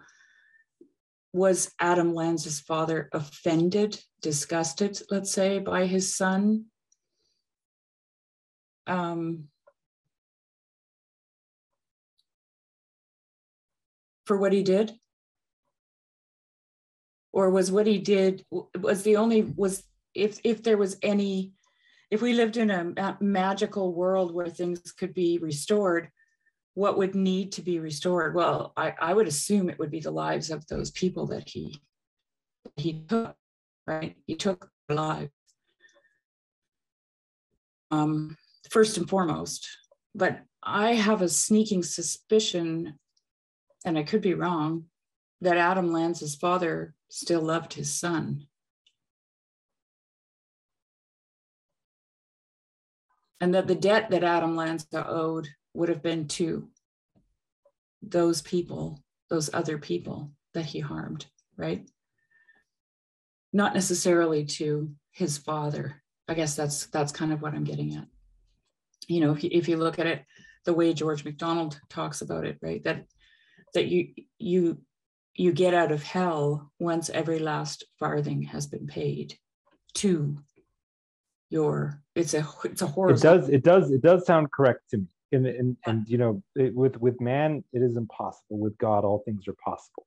Mm-hmm. you know we don't actually know what is possible in terms of restitution right. um in god. And and so that that doesn't nothing that you said sounds wrong. Um i guess um i was also halted because what i had said before you came was that it it it seems to me that that that that God is not an earthly father, that he can rue the day that any of his children were born, but he is rather, as it is written, the father of lights, in whom there's no variableness, no shadow of turning. He never ceases to regard Adam Lanza, because um, he never ceases to love him. And as a result, Adam Lanza is, whether he likes it or not, sustained in being. Um, um, he's a sinner in the hands of a loving God. But the condition in which he is uh, you know sustained in being is is is one of having to experience the unimaginable mm-hmm. um, suffering that he created for those children uh, who and and others countless others you know who whether he realized it or not part of his extended self and his true self um, that that self which he would he would access could he have reached that level of integration uh, you know that would that would have been necessary. But you know there are all these stumbling blocks and hangups and, and different things that prevent you from from from doing that you know mental illness and ocd and panic disorder and and all different things you know asperger's syndrome.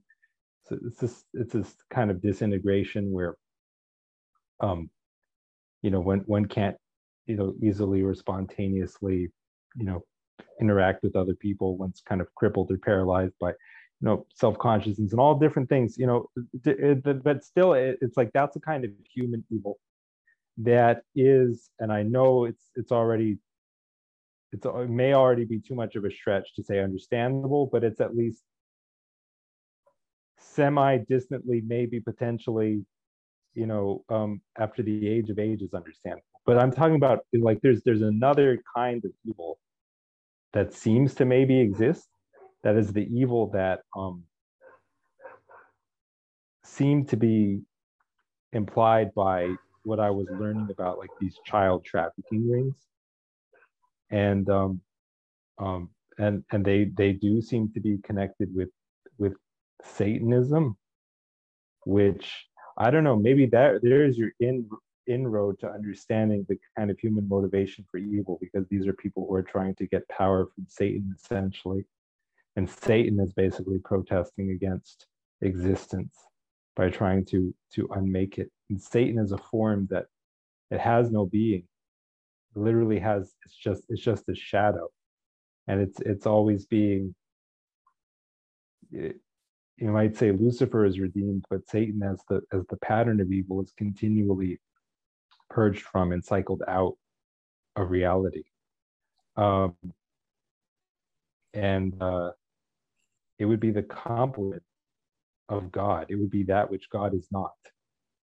Um, unless we say like the Kabbalists do that God is the Ein Sof, you know, like and He is that absolutely absolute and infinitely infinite. That that the evil is just another emanation of God, as it seems to be in the Old Testament. I am the Lord. I do good. I do evil. It seems to me there's something about the New Testament which is distancing itself from that. My way of understanding it is to say that one member of the Trinity, one one hypostasis of the Ousia, is the unlimited and the absolute, and that's like the Father. But then the Son is like the is like the the logos. It's like the finite manifestation of of of God in its totality, and that is like an intentional mind of pure love. The highest the highest will of this of of of, of the universe is something that that bends toward pure pure light and admits no darkness so um you know i have ways of trying to and then there's a there's a spirit a relationship between because what in what the infinite what god really is is an interplay between the finite and the infinite. So there's a spirit that joins those two things. And it's it's that that relationship in virtue of which like change is is possible. Um um and like the dynamic transformation the dynamic transformations that we associate with like life and existence. But anyway i'm sorry talking a lot. Can i can i hop in here? There's like a i think a few things that i wanted to um that i thought of while you were talking um so the one was the, the level of evil of adam lanza it's like um you could say there's um i i don't know you you na- you named off a couple of things that um, are even I guess you could say even mental disorders or whatever, or different um, personality disorders that we would t- associate them with, whatever. Then my thought was immediately, then we're just we're just coming up with scapegoats. Um, the sin, one thousand percent. Yeah, exactly. the sins, all the that, sin's all very that real. Slap a diagnosis on it and treat evil as a matter of mental illness versus mental health is completely false. It's a matter of good and evil, one hundred percent. Uh huh. Yeah, yeah, yeah. So he's he's he's it's you can't scapegoat it and say, oh, I did this because of this or whatever. It's like no, he said those things. He did those things. Live with it, and you have to pay every last farthing. But the thing with that is like I don't understand how you can without forgiveness. Forgiveness is the only way that you can pay it because if you look at the scope of infinity plus infinity plus infinity plus eternity plus eternity if you sinned make the smallest sin you've committed an infinity of sins because like if he killed one child well then that child could have he he cut off that child's life and that child could have maybe spoken to one person and that other child could have spoken to more people and it's like this infinity of just like this endless fruitless garden that that he just extinguished in in one tiny sin. And so it's like there's nothing that you can't pay that. You can't pay the all the farthings without something like forgiveness. I guess the only way you could but actually on, a, on, another level you cannot thwart the purposes of god right? You meant mm. it for mm. evil but he meant it for good. He will have always already found a way from before the foundation of the world to subvert that. Yeah. Or um uh uh but but um wanted to say I have often thought about whether, you know, because David Bentley Hart said, in if he were to say go to heaven, but none of his brothers were to be there, he wouldn't be in heaven as himself at all. It would just be some kind of anonymized essence. That was the word he used. So in a, in a kind of twist on that, I imagine um, if you were to go in, in hell and go through the purgatorial process, which involved like experiencing the unimaginable suffering that you inflicted on other people. It seems to me that there's a level of suffering that a, a, a finite human ego or psyche can inflict where if it were to experience it all itself, it would completely collapse into nothingness. Um, if it had to proportionally experience all the suffering that it did, it wouldn't survive as itself. It would become an anonymized essence. It would be completely annihilated by the the retribution that it brought up the this if you will the kind of empathic retribution that it brought upon itself if that's what you have to experience in hell um, if you don't repent of your sin and, and, and let the judge commute the sentence say. But it seems to me that the only way that an ego could survive it is if it were continually revived and resurrected by free, the forgiveness of its victims. And in that way it's kind of reintegrated into the extended self that it always was um, and and and so i did write about that one time. Maybe i can find the quote to quote yeah. myself if anyone is yeah i want to hear it. I'm, I'm just i'm just yeah. trying to say that as a way of like making it transparently obvious like what a ridiculous suggestion that is. It's always good to quote yourself every now and then. Yeah. Well actually i have the winstitutes on my computer. I told jason about them and that means i can do the thing where i just kind of try to imagine how would I put it and then put that into the control F and then find it. So and what I mean what Sherry said is extremely important is it's like this in between each other that has to be reconciled. And I think that's what it is. Like it's not a it's not it I don't know. I just I can't think of it as a, a Pangalath farthing farthing or whatever as a as a um it's more qualitative than quantitative because I'll never come up with enough enough um apologies you know it's like there has to be reconciliation between the two or there well, is no life there that's but. why in that quote from lilith mara says she can't be with anyone mm-hmm. right like she actually doesn't have the capability to be in relationship right yeah that's the point of what she's talking about there and um and what's interesting about lilith is that in order for Lilith to sleep, uh, which is maybe a, a, you know maybe an idea of the toll house or whatever, um, she has to let go of the thing that she has in her hand, right? But she's had it so long that her fingers have almost grown into her skin, right? And she's so weak from the from the you know which you know her her rebellion against the you know what was happening with her and Mara right in the house. She's so weak from that interaction that she can't even she can't even lift her head right? And so she asks Adam to cut her hand off. And and that it, I love that. Because you know that's a throwback to when Jesus said it's better that you you know you lose your hand right? Um so then I asked myself, well, what is George talking about? What is he talking about there? Because you're talking about forgiveness, but there doesn't seem to be any forgiveness happening in that scene, right? It's what's happening is a letting go. That's what's happening, right?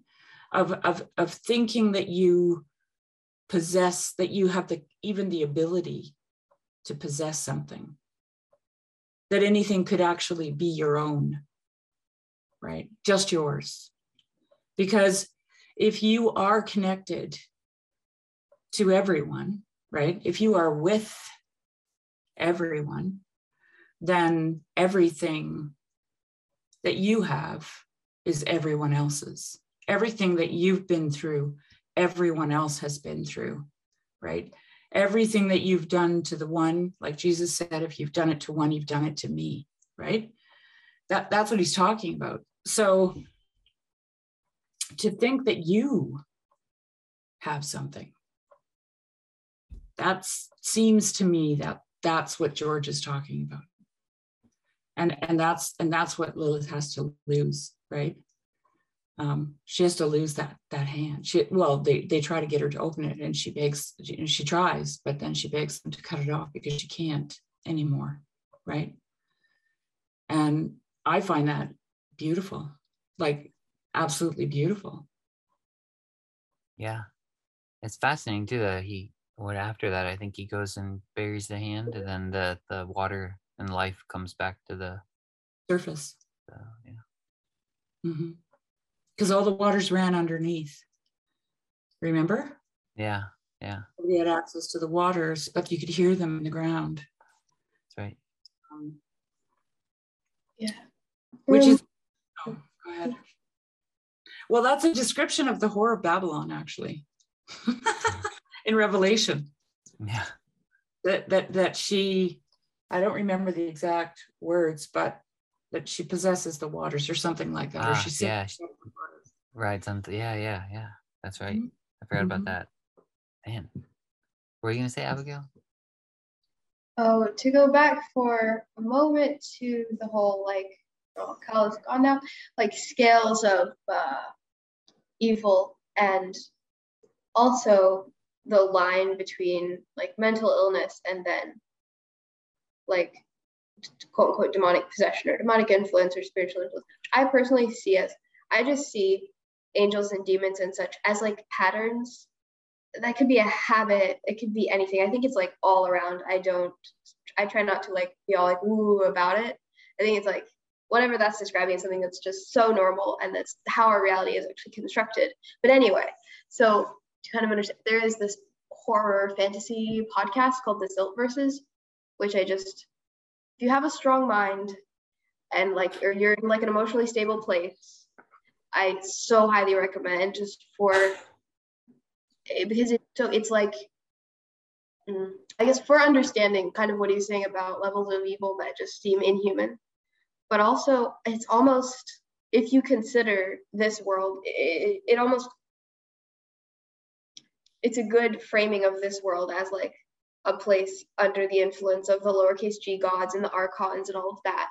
So if you kind of believe in like the fall, it um because it's what it is is it's a set in a modern world where you have corporations and you have um you know technology etc then you also have gods and sacrifices and um horrible like violence that's just become very normal and very much accepted it's just sort of part of the cogs and the wheels and everything. And the gods, and basically everybody serves one of these gods and is like enslaved to it. And um, a god must feed, but at least you get to choose the thing that eats you. That's sort of the, there's so many quotable lines, beautifully written, but it's just, that makes you think both about, um, I guess, about the kind of evil of like spiritual evil that maybe isn't so physically so obvious in our world but that does sort of go unnoticed and it's just like part of things. And it's like oh um, it's good. It's really good just on all of that. Yeah i'm glad you went back to that. I think um it's too bad he's gone now. I wanted to hear his quote too but um yeah, yeah that's what i kind of meant i think when i i, I mentioned um becoming antichrist is like there's like cal was talking about there's this level of evil that i can't quite conceptualize getting there um with like child trafficking and things like that and uh but it's like the forgiveness goes that far. It does um and and i know that if somebody got there if some human got there uh that could have been me um I feel like uh, most of the time I escape by the skin of my teeth, you know, and so I I have to almost kind of become antichrist in a way, or or be willing to to see myself um as as worse chief of all sinners. Like it's only that that seeing myself as chief of all sinners where i'd be able to extend forgiveness to that that man that child traffics. And that's just such a horrific thing and where you're saying it seems like from satan himself and i think it is because what what you talk about a lot sherry is that the the ideal is like the childlike. And so we're kind of i mean god what are we doing to what we all want to get back to? We have this image of a child this innocence and we're doing things like that to it. It is it's hard to even yeah those levels of evil feel like the like cal said the bottom falls out or something it's like honestly when you again when you start to like analyze it i don't know it almost becomes um like it's a gradient and those those lower levels are awful but also it's pretty bad anyway what we do what mm. the like systems do to your average like bright gifted curious little kid who's then forced to sit still in a little box and like learn everything and then be teased and all of it just like that's really what breaks my heart. Mostly is just what goes this subtle little like evils that go unnoticed and that sort of slowly corrupt and like slowly poison a person. And mm-hmm. you know may, it's not obvious. You don't go out and shoot 20 people but you're just like you just settle into life and you're just sitting there depressed, like binge eating and like watching TV all day and you have nothing in life. You're one of those like old people in a nursing home who just has no life. And it's like that is the saddest thing. Um, but uh no, I got off on that. Well, that's what Hannah Arendt writes about, right? The banality of, e- of evil. Mm-hmm. And oh, so I guess Salt versus kind of takes that away, or or like helps you to see that oh, it makes it not so banal by putting it in these more spiritual like terms, and maybe also helps with the empathy because to these people, what they're doing is this ritual for their god, and like it has beauty, and they're into it like it's a religion, and they're just people, and like they live their lives, and it's like they're doing these awful, like just killing people and just having sacrifices. But it's like to them, it's just part of life. And the apparitions of their God are like beautiful and good. And like this is what they want. and later in the podcast, people do start like standing up against it. and like, okay, this is, somebody needs to, you know, challenge this. yeah. I know what it is. Another way of, I guess, maybe bridging the gap or bridging the gap between um, evil, evil, and like the things that we can understand. I guess for me, the main thing that I ever get convicted about anymore is um, just like what I do to myself. I think most of the time, where most of the time, your average person is gonna, no, I think everybody. It's just maybe whatever Adam was doing to himself, he was so dead he couldn't even like feel it anymore. So I guess in principle, you only hurt somebody else in like the same way that you're hurting your yeah, yeah, yeah. You only hurt somebody else in the same way that like you're already hurting your own self. Because of that sort of correspondence between the self and other that uh, we've been talking about. And it's almost like an overflow. Um, and almost like uh, we i don't know. That's the worst. Like it's it's my job to be myself and like live i mean I, I shouldn't make that separation between myself and myself but i'm made to be me therefore and like i'm the image of of god as well. And i'm the only one who can like is most in control of this is most taking care of it. So all of the like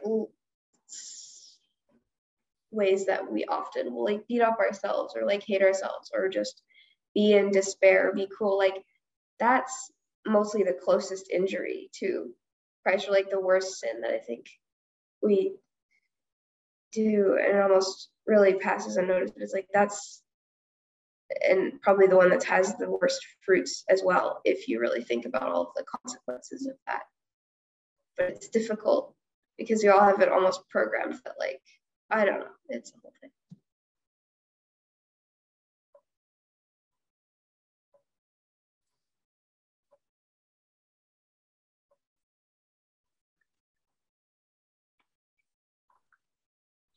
What came to mind too when you were both of you were talking, but um and Sherry, you said something as well about um just being connected with everybody and and Abigail, you said uh the the correspondence of the self and the the other as well. And it made me think of i was thinking of um uh sorry and this with relation to what cal was saying about how i can't necessarily can i can set i can conceptualize myself doing this evil but i can't see myself doing this evil.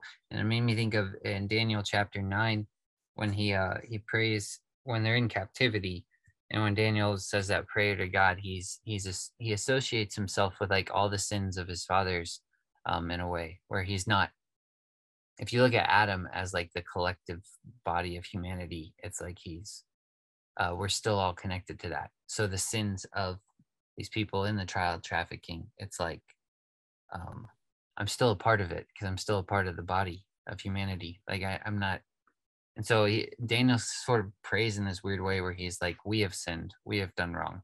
Um, where so he didn't personally commit all those sins, but he's like, "I'm still a part of this story, and we've done this."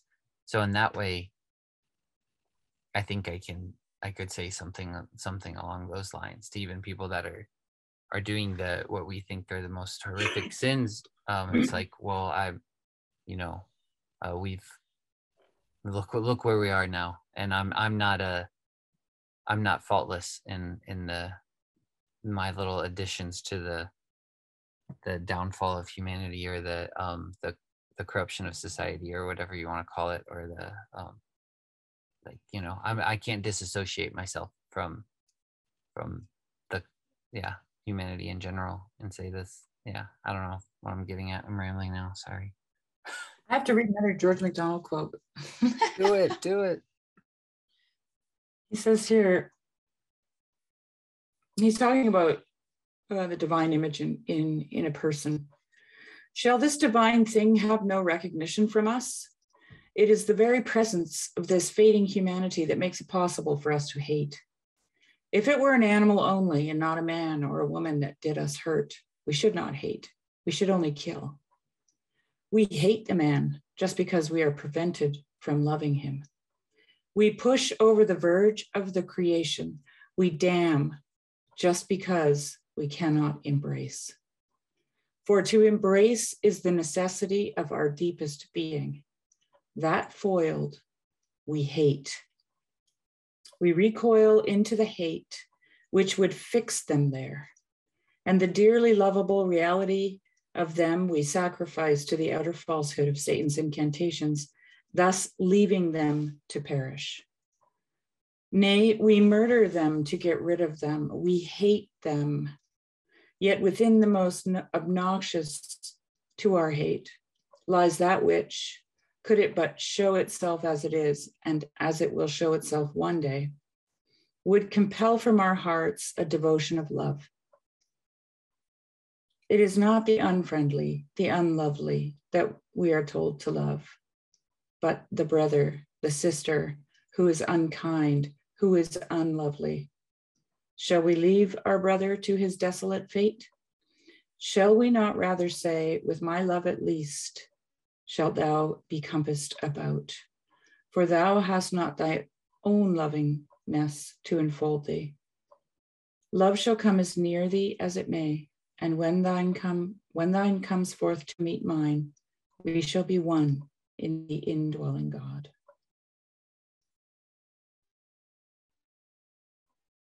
I love that because because George is just so good at nailing a thing. And he nails it when he says that we hate the man because we are prevented from loving him. We push over the verge of the creation. We damn because we cannot embrace. For to embrace is the necessity of our deepest being. I just had to share that with you guys.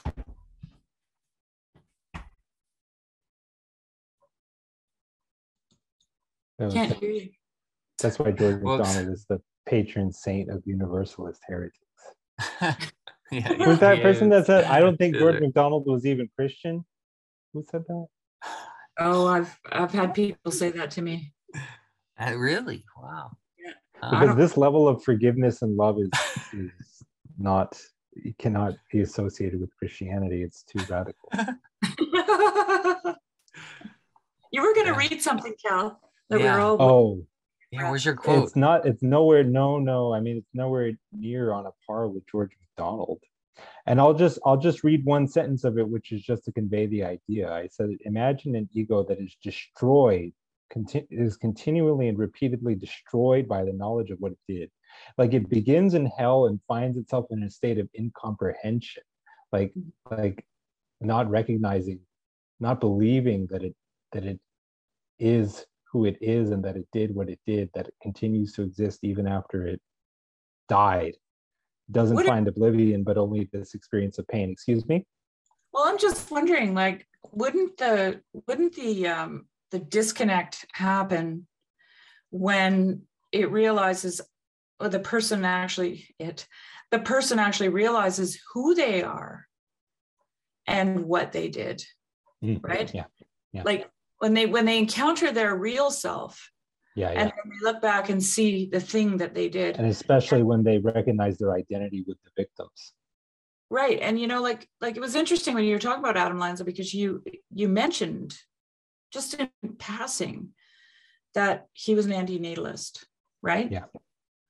And and so right away my my logic jumped to the fact that what he thought he was doing was a good thing. Some people say that, and I and I shared with because because because he was more than an antinatalist. He was he what he called an efilist, which is life backward, E F I L, and not too far from you know Okay. uh, another word. so he was Um, he, he wanted undoing. Yes, and because because because at first he, his thought was something like because of culture we are uh, robbed of of Eden and the and the the paradisal uh, state of nature, and we have to do all this bullshit, right? Um, Mhm. Because of cultural indoctrination. But then he realized that existence itself is what forces us to have these values which are thwarted and denied and which cause suffering. Um, and so some people have speculated that in his mind, he was saving those children from the twin hells of culture and existence. But I told that Abigail and Jason, I don't think that's what it is. Um, I have a, I mean, I, I said that I think that it's, it's about um, whether, whether it was recognized consciously or not, or to whatever degree it was recognized consciously, th- that kind of evil is, you do that because it's the most evil thing you can think of doing. Um, and it's about asserting the value of the self through violence in a society that in its indifference toward the self seems to recognize no value in the self. And the the, the statement of value that i am valuable um, is is in proportion to the violence inflicted. I think that's the psychology of mass murder. Um, so i don't think it was about it was about anything as it was about anything like like rescuing you know like some inverse bodhisattva rescuing these Right. children from the hell of existence. Well, um, what, what you're what you're talking about reminds me of of the um, of the long tirade from Ivan in Brothers Karamazov when he talks to Alyosha about the utter needless cruelty of you know you know that part that I'm talking about.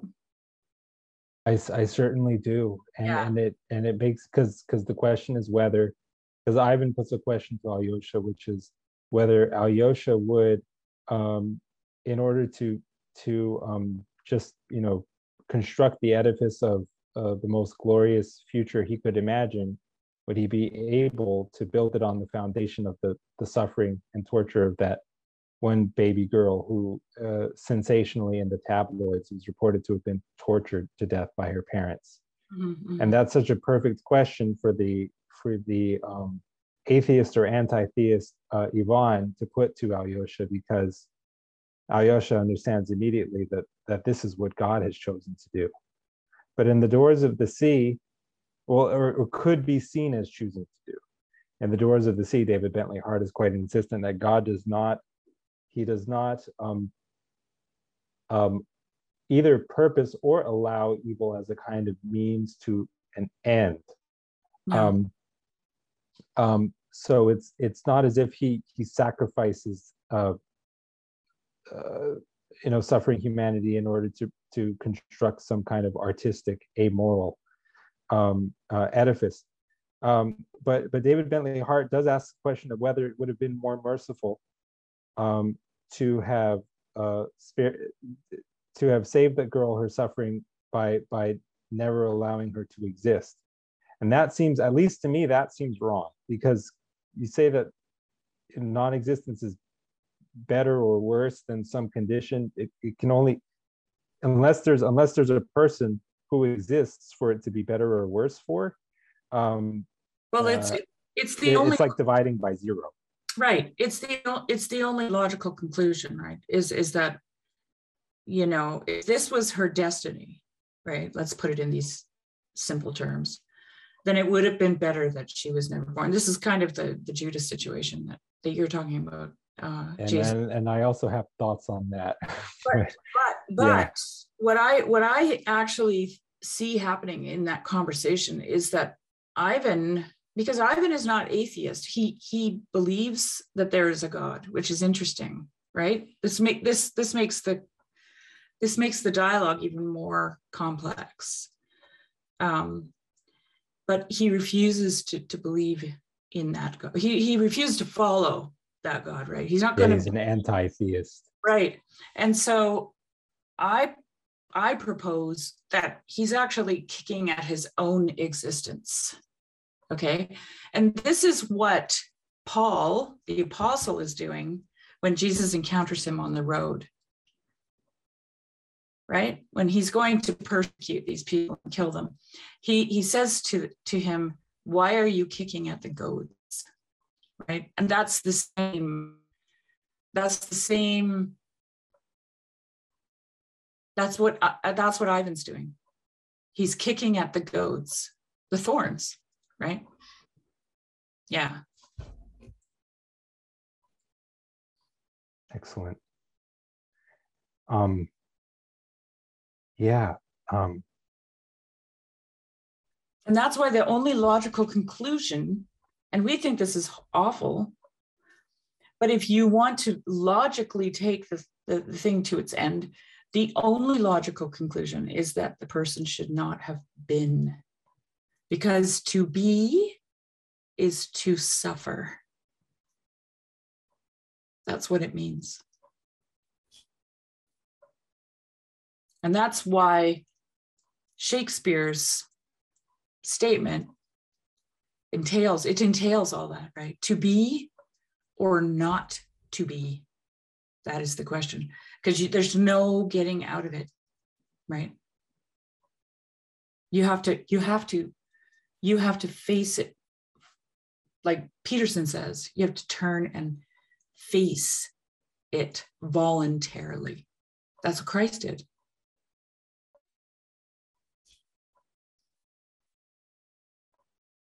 That is what it means to be. And like there you know there's a beautiful quote from um oh, i always forget his name. He was a saint in the early church and he was going to be martyred. You know what? I'm just going to look it up because i hate not saying things properly. Um, it wasn't justin martyr was it? No i have it okay. right um saint ignatius of antioch it is better for me to die in Christ Jesus than to be, and he's on his way to Rome to be martyred. And he, he's writing to the Christians there, and he's asked, this is what he's asking them for. It is better for me to die in Christ Jesus than to be king over the ends of the earth. I seek him who died for our sake. I desire him who rose for us. Birth pangs are upon me. And he's going to his death, okay? Suffer me, my brethren, hinder me not from living. Do not wish me to die. So to him, to die is to live, and to live is to die. Suffer me to receive the pure light. When I shall have arrived there, I shall become anthropos, is the word he uses, a human being. Right? Like that that's that's that's voluntarily moving towards um, suffering because he was going to be martyred in Rome in a Colosseum. Like I can't imagine it was pleasant, you know. It was it was it was designed to entertain people, so it had to be, you know, like you want to talk about evil. so yeah. To be or not to be? That is the question.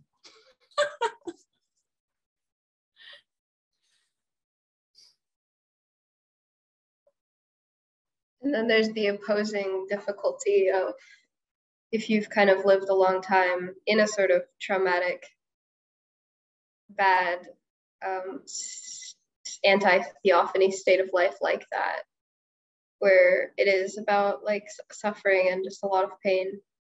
Or like the attitude is that like life's a fight you really have to survive.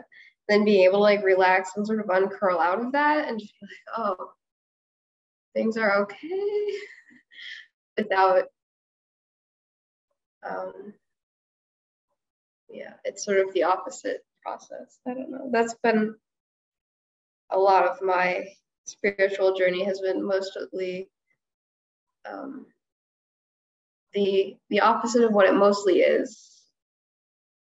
Or like no. I sort of started in a place of assuming like okay everything's bad so i'm just like not gonna um allow myself to trust anything or like enjoy anything and basically stay as like as i possibly can and like just not care I guess which that's is what's going on. It's a way of choosing not to be, right? Like that. Yeah, I mean, basically, yeah. And then it's just been slowly like. Yeah, unfolding. It's it's much more difficult than it seems. Also because of the guilt of like, at least if you're if your if your thing is like to be disciplined and like to suffer, it's you feel a certain moral like satisfaction in that. There's no moral satisfaction in in like allowing yourself to be loved and just like relaxing. Yeah. That's why Christianity is not is not morality. Morality has nothing to do with it. Yeah, beauty, beauty ethics is beauty. Beauty first ethics. I think a lot of the morality that's based around this idea of like original sin and then of hell is just so troublesome. And especially the original sin part. I just I don't I don't know. I don't like it. Well, what's what's kind of at issue there is the is the um the image of God, right? Because um Wayne tells me that Calvin says that Calvin believed that that in the fall the image of God was was shattered in God. So I mean when when God purposes to redeem humankind, he sees he initially sees nothing of value in them and, and, and almost paradoxically nothing worth saving. So just what is he doing exactly? Seeking to save them, except to glorify himself, perhaps, in the ultimate act of oh yeah, narcissism glorification. Right? Yeah. Um, wh- I mean, he is God after all, but there's something about it which doesn't doesn't um, you know. In other words, if anyone has the right to be a narcissist, it's him. However, it doesn't seem it doesn't seem to like in, in, in Genesis it said God created in, in his image and what he created was was good. There's something about creation that is that has to do with the kind the sort of triune uh, relationality that that that God is, and that if the image of God is destroyed in humankind, that seems like it's not begetting any. It's it's not it's not it's not um it's not it's not fatherhood anymore. It's um uh, because because you know his children are not like himself anymore. Um it's it's something else. It's it's i want to say autism. It's it but but not obviously in the psychiatric sense. It's just it's just um self-ism. There's no there's no interrelationality. Um uh there it's um it's it's all flat. I don't really know. Um yeah there's an interesting thing about narcissism. Narcissism is is actually a deep insecurity about who you are. That's why the narcissist stares at themselves, right? That's that's it, it, because they're trying to identify who they are and they can't. And and and so this is why I have s- such a problem with this this idea. Um, I'm not sure if this is what Calvin meant this is how this thing this this this thing emerged right? This narcissistic god where where he he just glories in himself so that when he sees you he sees himself right? And the problem i have with that is that that would indicate that he's very very insecure about who he is. And i'm just like i don't think so right? I think it's the opposite that he he like George says that which is not lovely he desires to make more lovely, right? And he cannot fill he he cannot fulfill his his his his fill of loving right and and his desiring is is is for the object in the object fulfilled right in in its in its perfection um not in himself george says but in the object. Yeah. And and and to me that's that's it is like a spiral dynamic because it, it has to right? Like it cannot not right? And um and and the the the end result is is just being made more lovely like think about that you know more beautiful more lovely all the time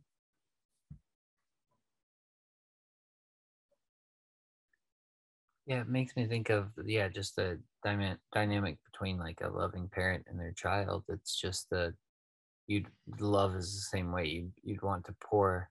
What did what did Paul say in one of the epistles? Like I would very gladly spend and be spent for you. Mhm. It's like God would just spend and be spent and pour, not to make the creature like himself, other than the fact that it's loving like him. Like because you with your child, you'd you'd want Yeah. your child to be I mean, it would have a resemblance of you, but you'd want it to be. It's just what you would want it to be.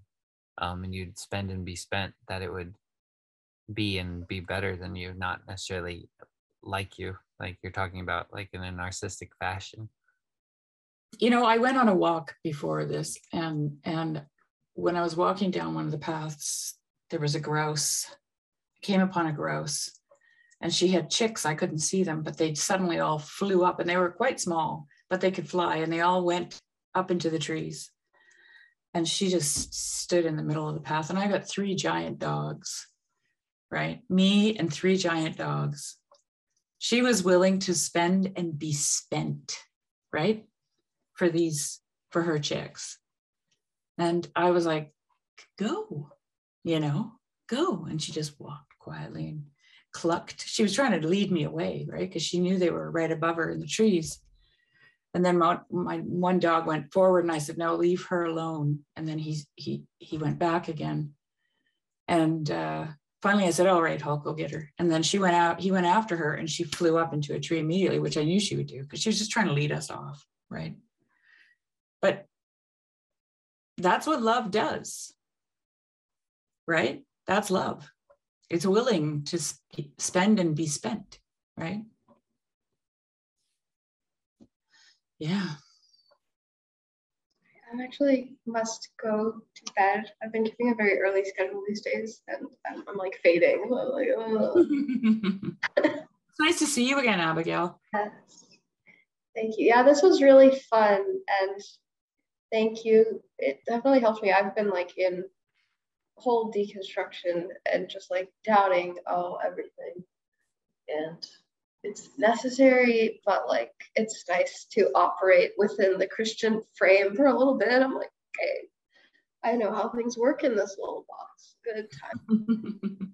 Thanks for doing this. It was really good. It was fun. Yeah, thank you. Thanks. bye abigail Bye.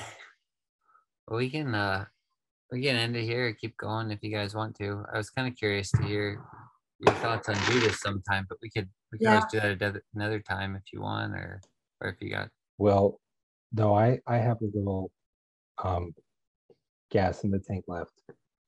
yeah. Um, okay. The uh um probably the most insightful or at, at least to me arresting, I'll say. The most striking thing I ever heard in connection with Jesus saying um that it would be better for that man if he had not been born um was a was a YouTube video that I saw um, in which an apologist was on stage and and it was a it was question and answer time at the end of his presentation. And somebody asked the apologist um, about the meaning of jesus words. And he was doing something which i love to do which is to seek truth through a very linear and head-on approach Mm. taking things at at at um at at face value it's sort of in the way that a child does, but but um development developmentally, you know, one level above that at the level that Luke calls being a smart sixth grader or a smart dumb person. But I I love that approach because I I feel like if the truth lies on the opposite side of that, then um, that that's you, you will know you will know that truth under its contrary. That's the fastest way to it. Yeah. So um, the the person in the audience um, asked whether, from Jesus' words, we could infer that the universe which God created um, is good, but that that doesn't involve a claim to its being good for everyone in it. And that the best, it's still good, but it's not good for everyone in it. And the best universe for, for Judas would have been the universe in which he had not been born. He's asking if we can, if we can, you know, basically extract these implications from what Jesus said. And the apologist said that, no, clearly it has to have been hyperbole because because we, we can't say of God's good universe that it wasn't good for everyone in it.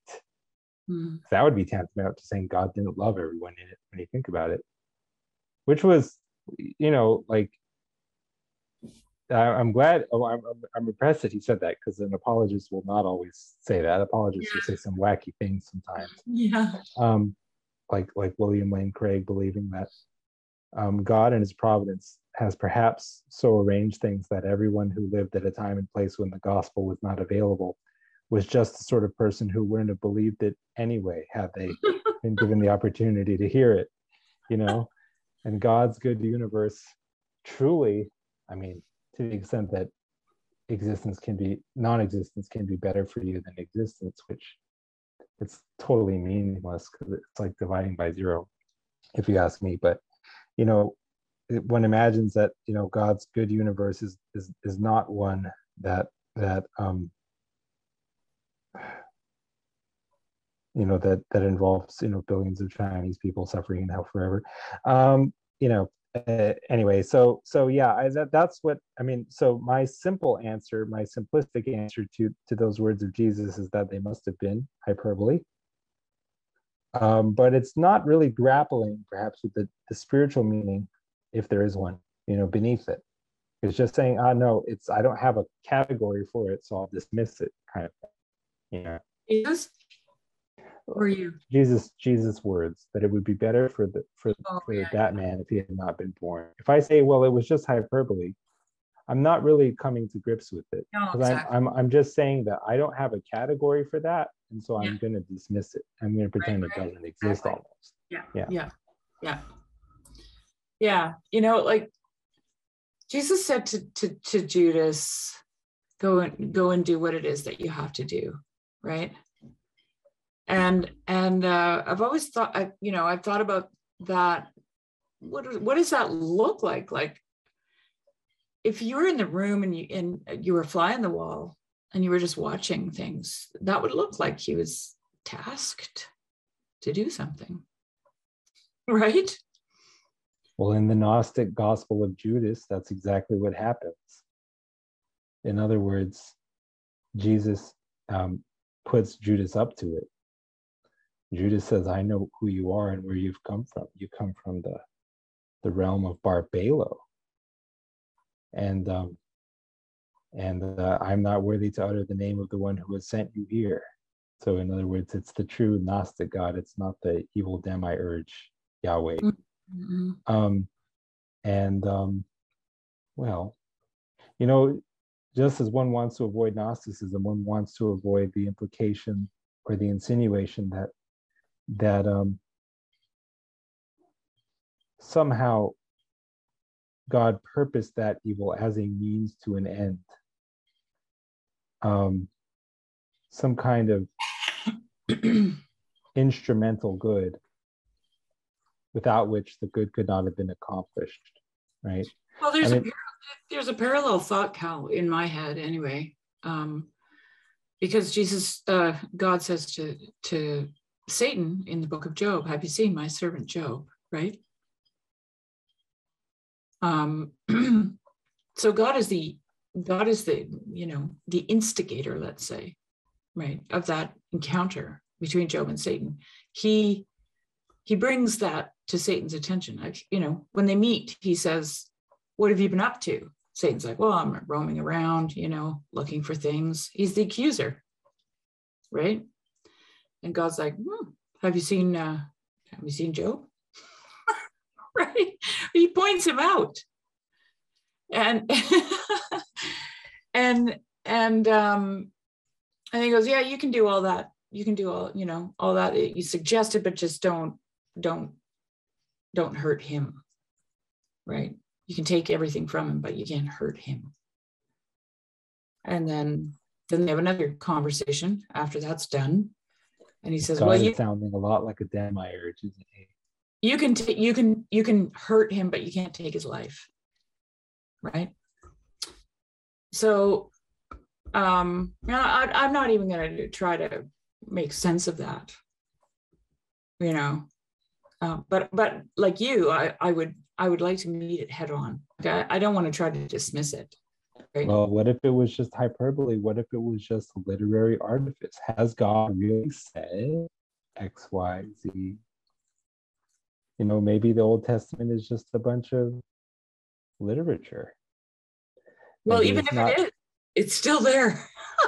no, no, I know. I'm I'm I'm playing devil's advocate I know, myself. I know but but in the in the weird sort of double position where you know it's only because I I wanted to try to exonerate God from like being his own devil's advocate in the in the religious literature like you know those well, passages it even worse though cal because at, at one point in job's speech job says you know you you've made me right? Like you you you put together my my flesh and my sinew and my bone and and you did all this and you know but you also had all this hidden in your heart, all this mm-hmm. suffering. Mm-hmm. Right, right, right, right, right. Like in, in the book of Job, there is no arch nemesis. God doesn't have an evil twin. There's only God. There's only God. Right? And like we were talking about that I, I, mentioned that today on uh, on the Voxer, you know, about about the lion and the lamb, right? Like I've been thinking about that, although it's not the wrong, it's not the right term. It's the wolf and the lamb, apparently, and the leopard and the goat. but um, what does that mean? You know, and I, it, it, you know, it's predator prey relationship is what it is, right? And um, I'm just thinking out loud here.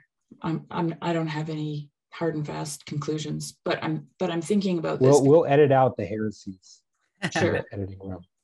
But there's but there's god is also called the watcher right? And and job feels like he's being hunted by god. And he's like what are you why are you doing this to me? You know that i'm just a man right? I'm just a man. I'm i'm i'm not i'm not stone. I'm not brass. I'm not the sea. I'm not a whale right? Just a vulnerable little man. And you made me you know and I mean, we know these feelings when we suffer. We know these feelings, right? And and uh, Eliphaz says, you know, God will break the jaws of the lions, and God will, you know, prosper you, and God, you know, God will do all this. Like He's going to keep all this stuff at bay, right? And then God says to Job later, in you know, spoiler alert, in God's speech, He says, I I I feed the young lions. What are you gonna do with that? I feed them my martyrs, right? right.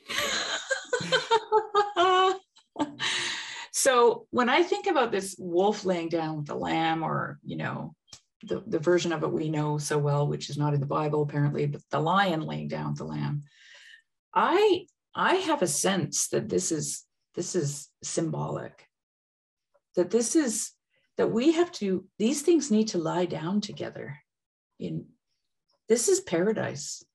When these two seemingly opposite things right? This stuff that we can't reconcile about god right?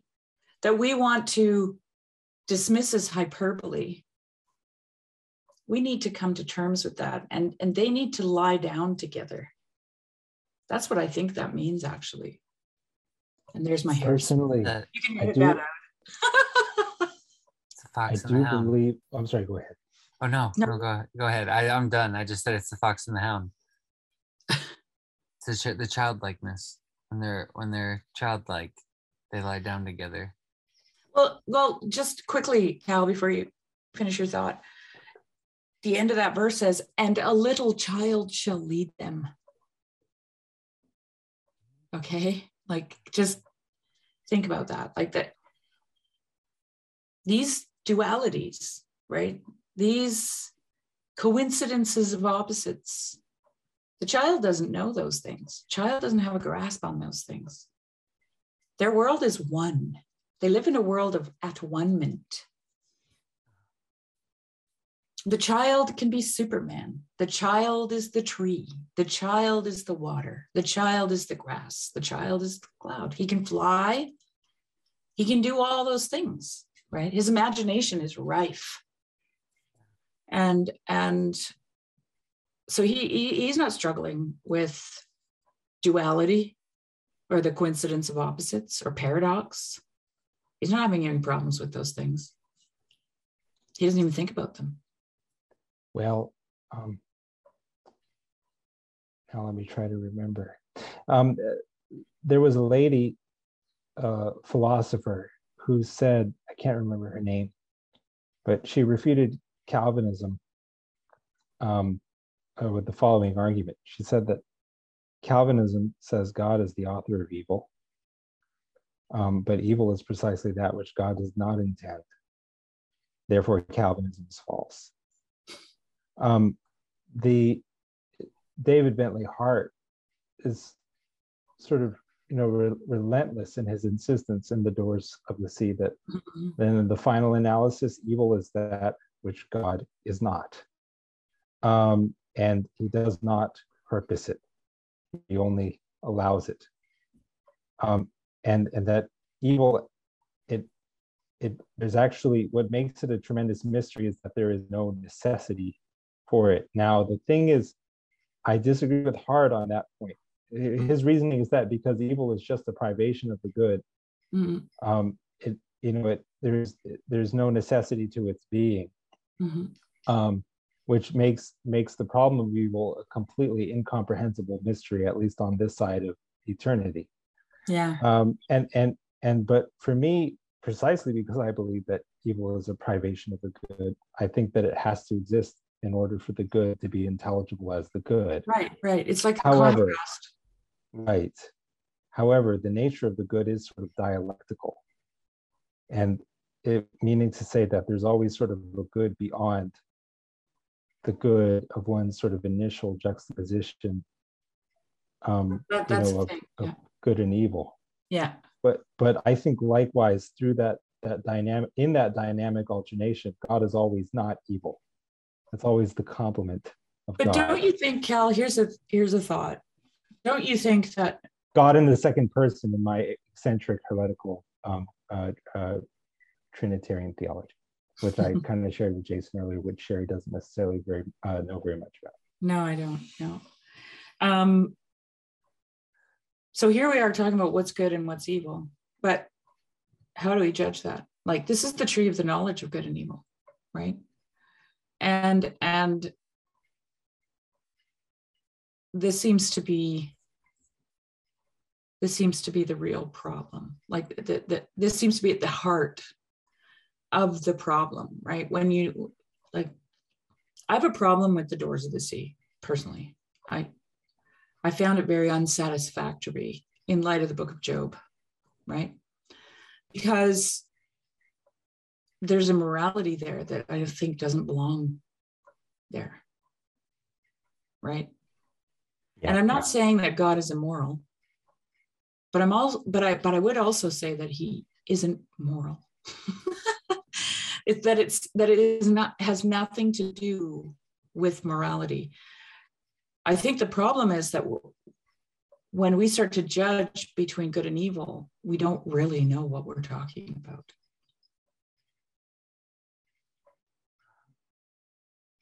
Yeah, I think I'd agree on that. I I may It's like super important what, what Sherry said. mhm. Yeah. yeah. I um I was trying to get at that idea, play with it a little bit as well. And I think it was probably you and Jess that maybe sparked me thinking about it. Um in one of your conversations. I think there might have been someone else involved as well. I think Luke might have been in there. Um, but about not judging good and evil. And I was just thinking along those lines, and I was like, you know, I can still say that things are sad. You know, like if a, if if a child, if I'm approaching things in a childlike fashion, I can't. I don't know that I can say this or that is evil because I don't see the whole picture. I don't see the whole story. I can't. I can't declare myself as God as I'm all knowing, and so this is evil. Like the thing right. you you brought into the video with the horse, like the horse breaks its legs or the sat, or I can't remember the whole story. The- Your video started off It's with the it. Chi- the Chinese farmer. Oh, the Chinese farmer story. Yeah, So, you yeah. know, So, Jesus, but like, Jesus wept, right? He did Mhm. acknowledge it as sad, but he did not condemn it as evil in such a Right. way as to Yeah. destroy it. yeah, his friend died. being. Yeah. Mhm. Yeah. Although he resurrected Lazarus, so Yeah. So maybe that's where I can I feel like I can draw conclusions too is I'm like, well, all this stuff going on in the world, like or this this person gets murdered or something. uh, You just like part of me just wants to say that's evil, you know, but it's like uh I could at least the- the- very least say It it's extremely evil. sad. It's Well, extremely this this sad. gets, this gets back to this gets back to the the Mara quote where she said that Lilith Lilith cannot be with anyone. Okay. Um, compassion is to be with Yeah, someone yeah, in yeah. their suffering, right? And and I think that that's why Jesus wept, uh-huh, right? Because he was with them in their suffering because well he was the most connected human being that ever lived as a human being right? Mhm. and and so sadness is you know is over overwhelms you in that in a place of compassion right? Or empathy you know they're slightly different but mostly the same. And um and i think you can you can call something evil. You can have an opinion right? Uh-huh. um Yeah. bad is, bad is a different word. Uh, i don't know if maybe i'm being nitpicky but bad is a different word. It, it has a connotation of of not being like it shouldn't have it should have never been right evil evil exists and and something can be evil right Yeah. like um right, right. but whether or not it's bad i don't know if we we actually know that Yeah. but maybe that's just me being nit- nitpicky because it like like cal said what what what what did is you he ever see God- the, god the makes good vampire in Brooklyn with Eddie Murphy? No Where Eddie Murphy as the, the the titular vampire, he goes into um uh, a church and starts preaching about how evil is good. Because if because if there weren't any evil, then God couldn't be good. and and somehow that is just like that's the perfect encapsulation of like everything that is wrong with at Yeah. least a with at least a there's a way that someone could at least distort what you're saying yes of course I but but, but i but i don't even but i'm still my my jury is out. I don't i don't know what to think of this except to well except to exi- insist that evil is evil. And yes i i agree. Yeah. and and and, and god and and i want to say also that i won't say god has no use for it but it, but again it, it's it's only in the in the sense of something which he allows for the sake of allowing the freedom of his creatures and the otherness needed for them for you know for for his love to be what it is yeah. um to love to love the other as the other and and and die um Well, you know- for his creation I've learned I've learned a little bit from Joseph and Jacob. And I mean, I always had uh, for many, many years, um, I've always asked the question, well, you know, or I've had the thought that when Adam and Eve were in the garden, it wasn't necessarily paradise. It wasn't utopia because there was a snake in the garden. Okay. So there was already something broken, right? something was already broken.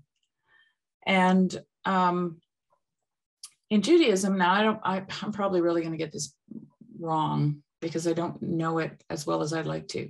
But there's this idea of the shattered vessels, right? And and um, um, I'll see if I can say this properly. The whole idea is that they they have to be they have to be put back together again, right?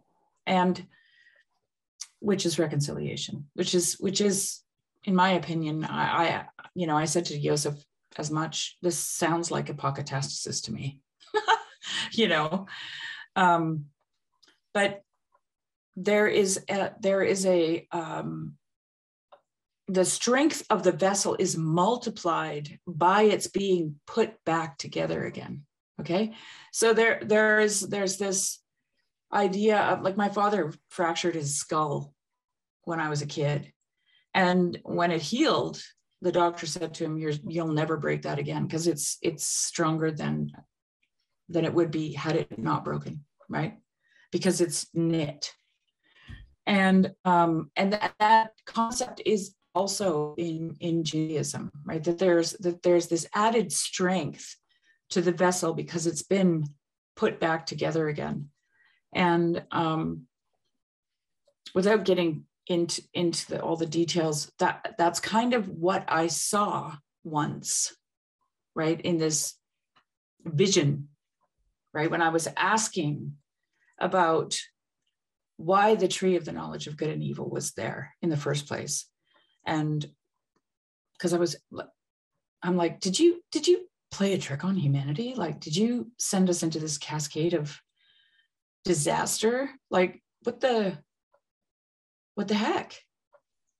And view the good that comes from that that kintsugi type of reparation, you know, in Japanese, the, that that art in Japan, Japanese art, that that art form that consists in artistically repairing with golden seal these uh, broken ceramic glasses, uh, uh and it makes than they were before. Still, I view that good which comes from that process of reparation as, in a sense, only incidental. And the primary the primary good was was the freedom which did allow for for um well that's all what of, all of, go ahead sorry which did allow um uh, for for all of them to be damaged in some way.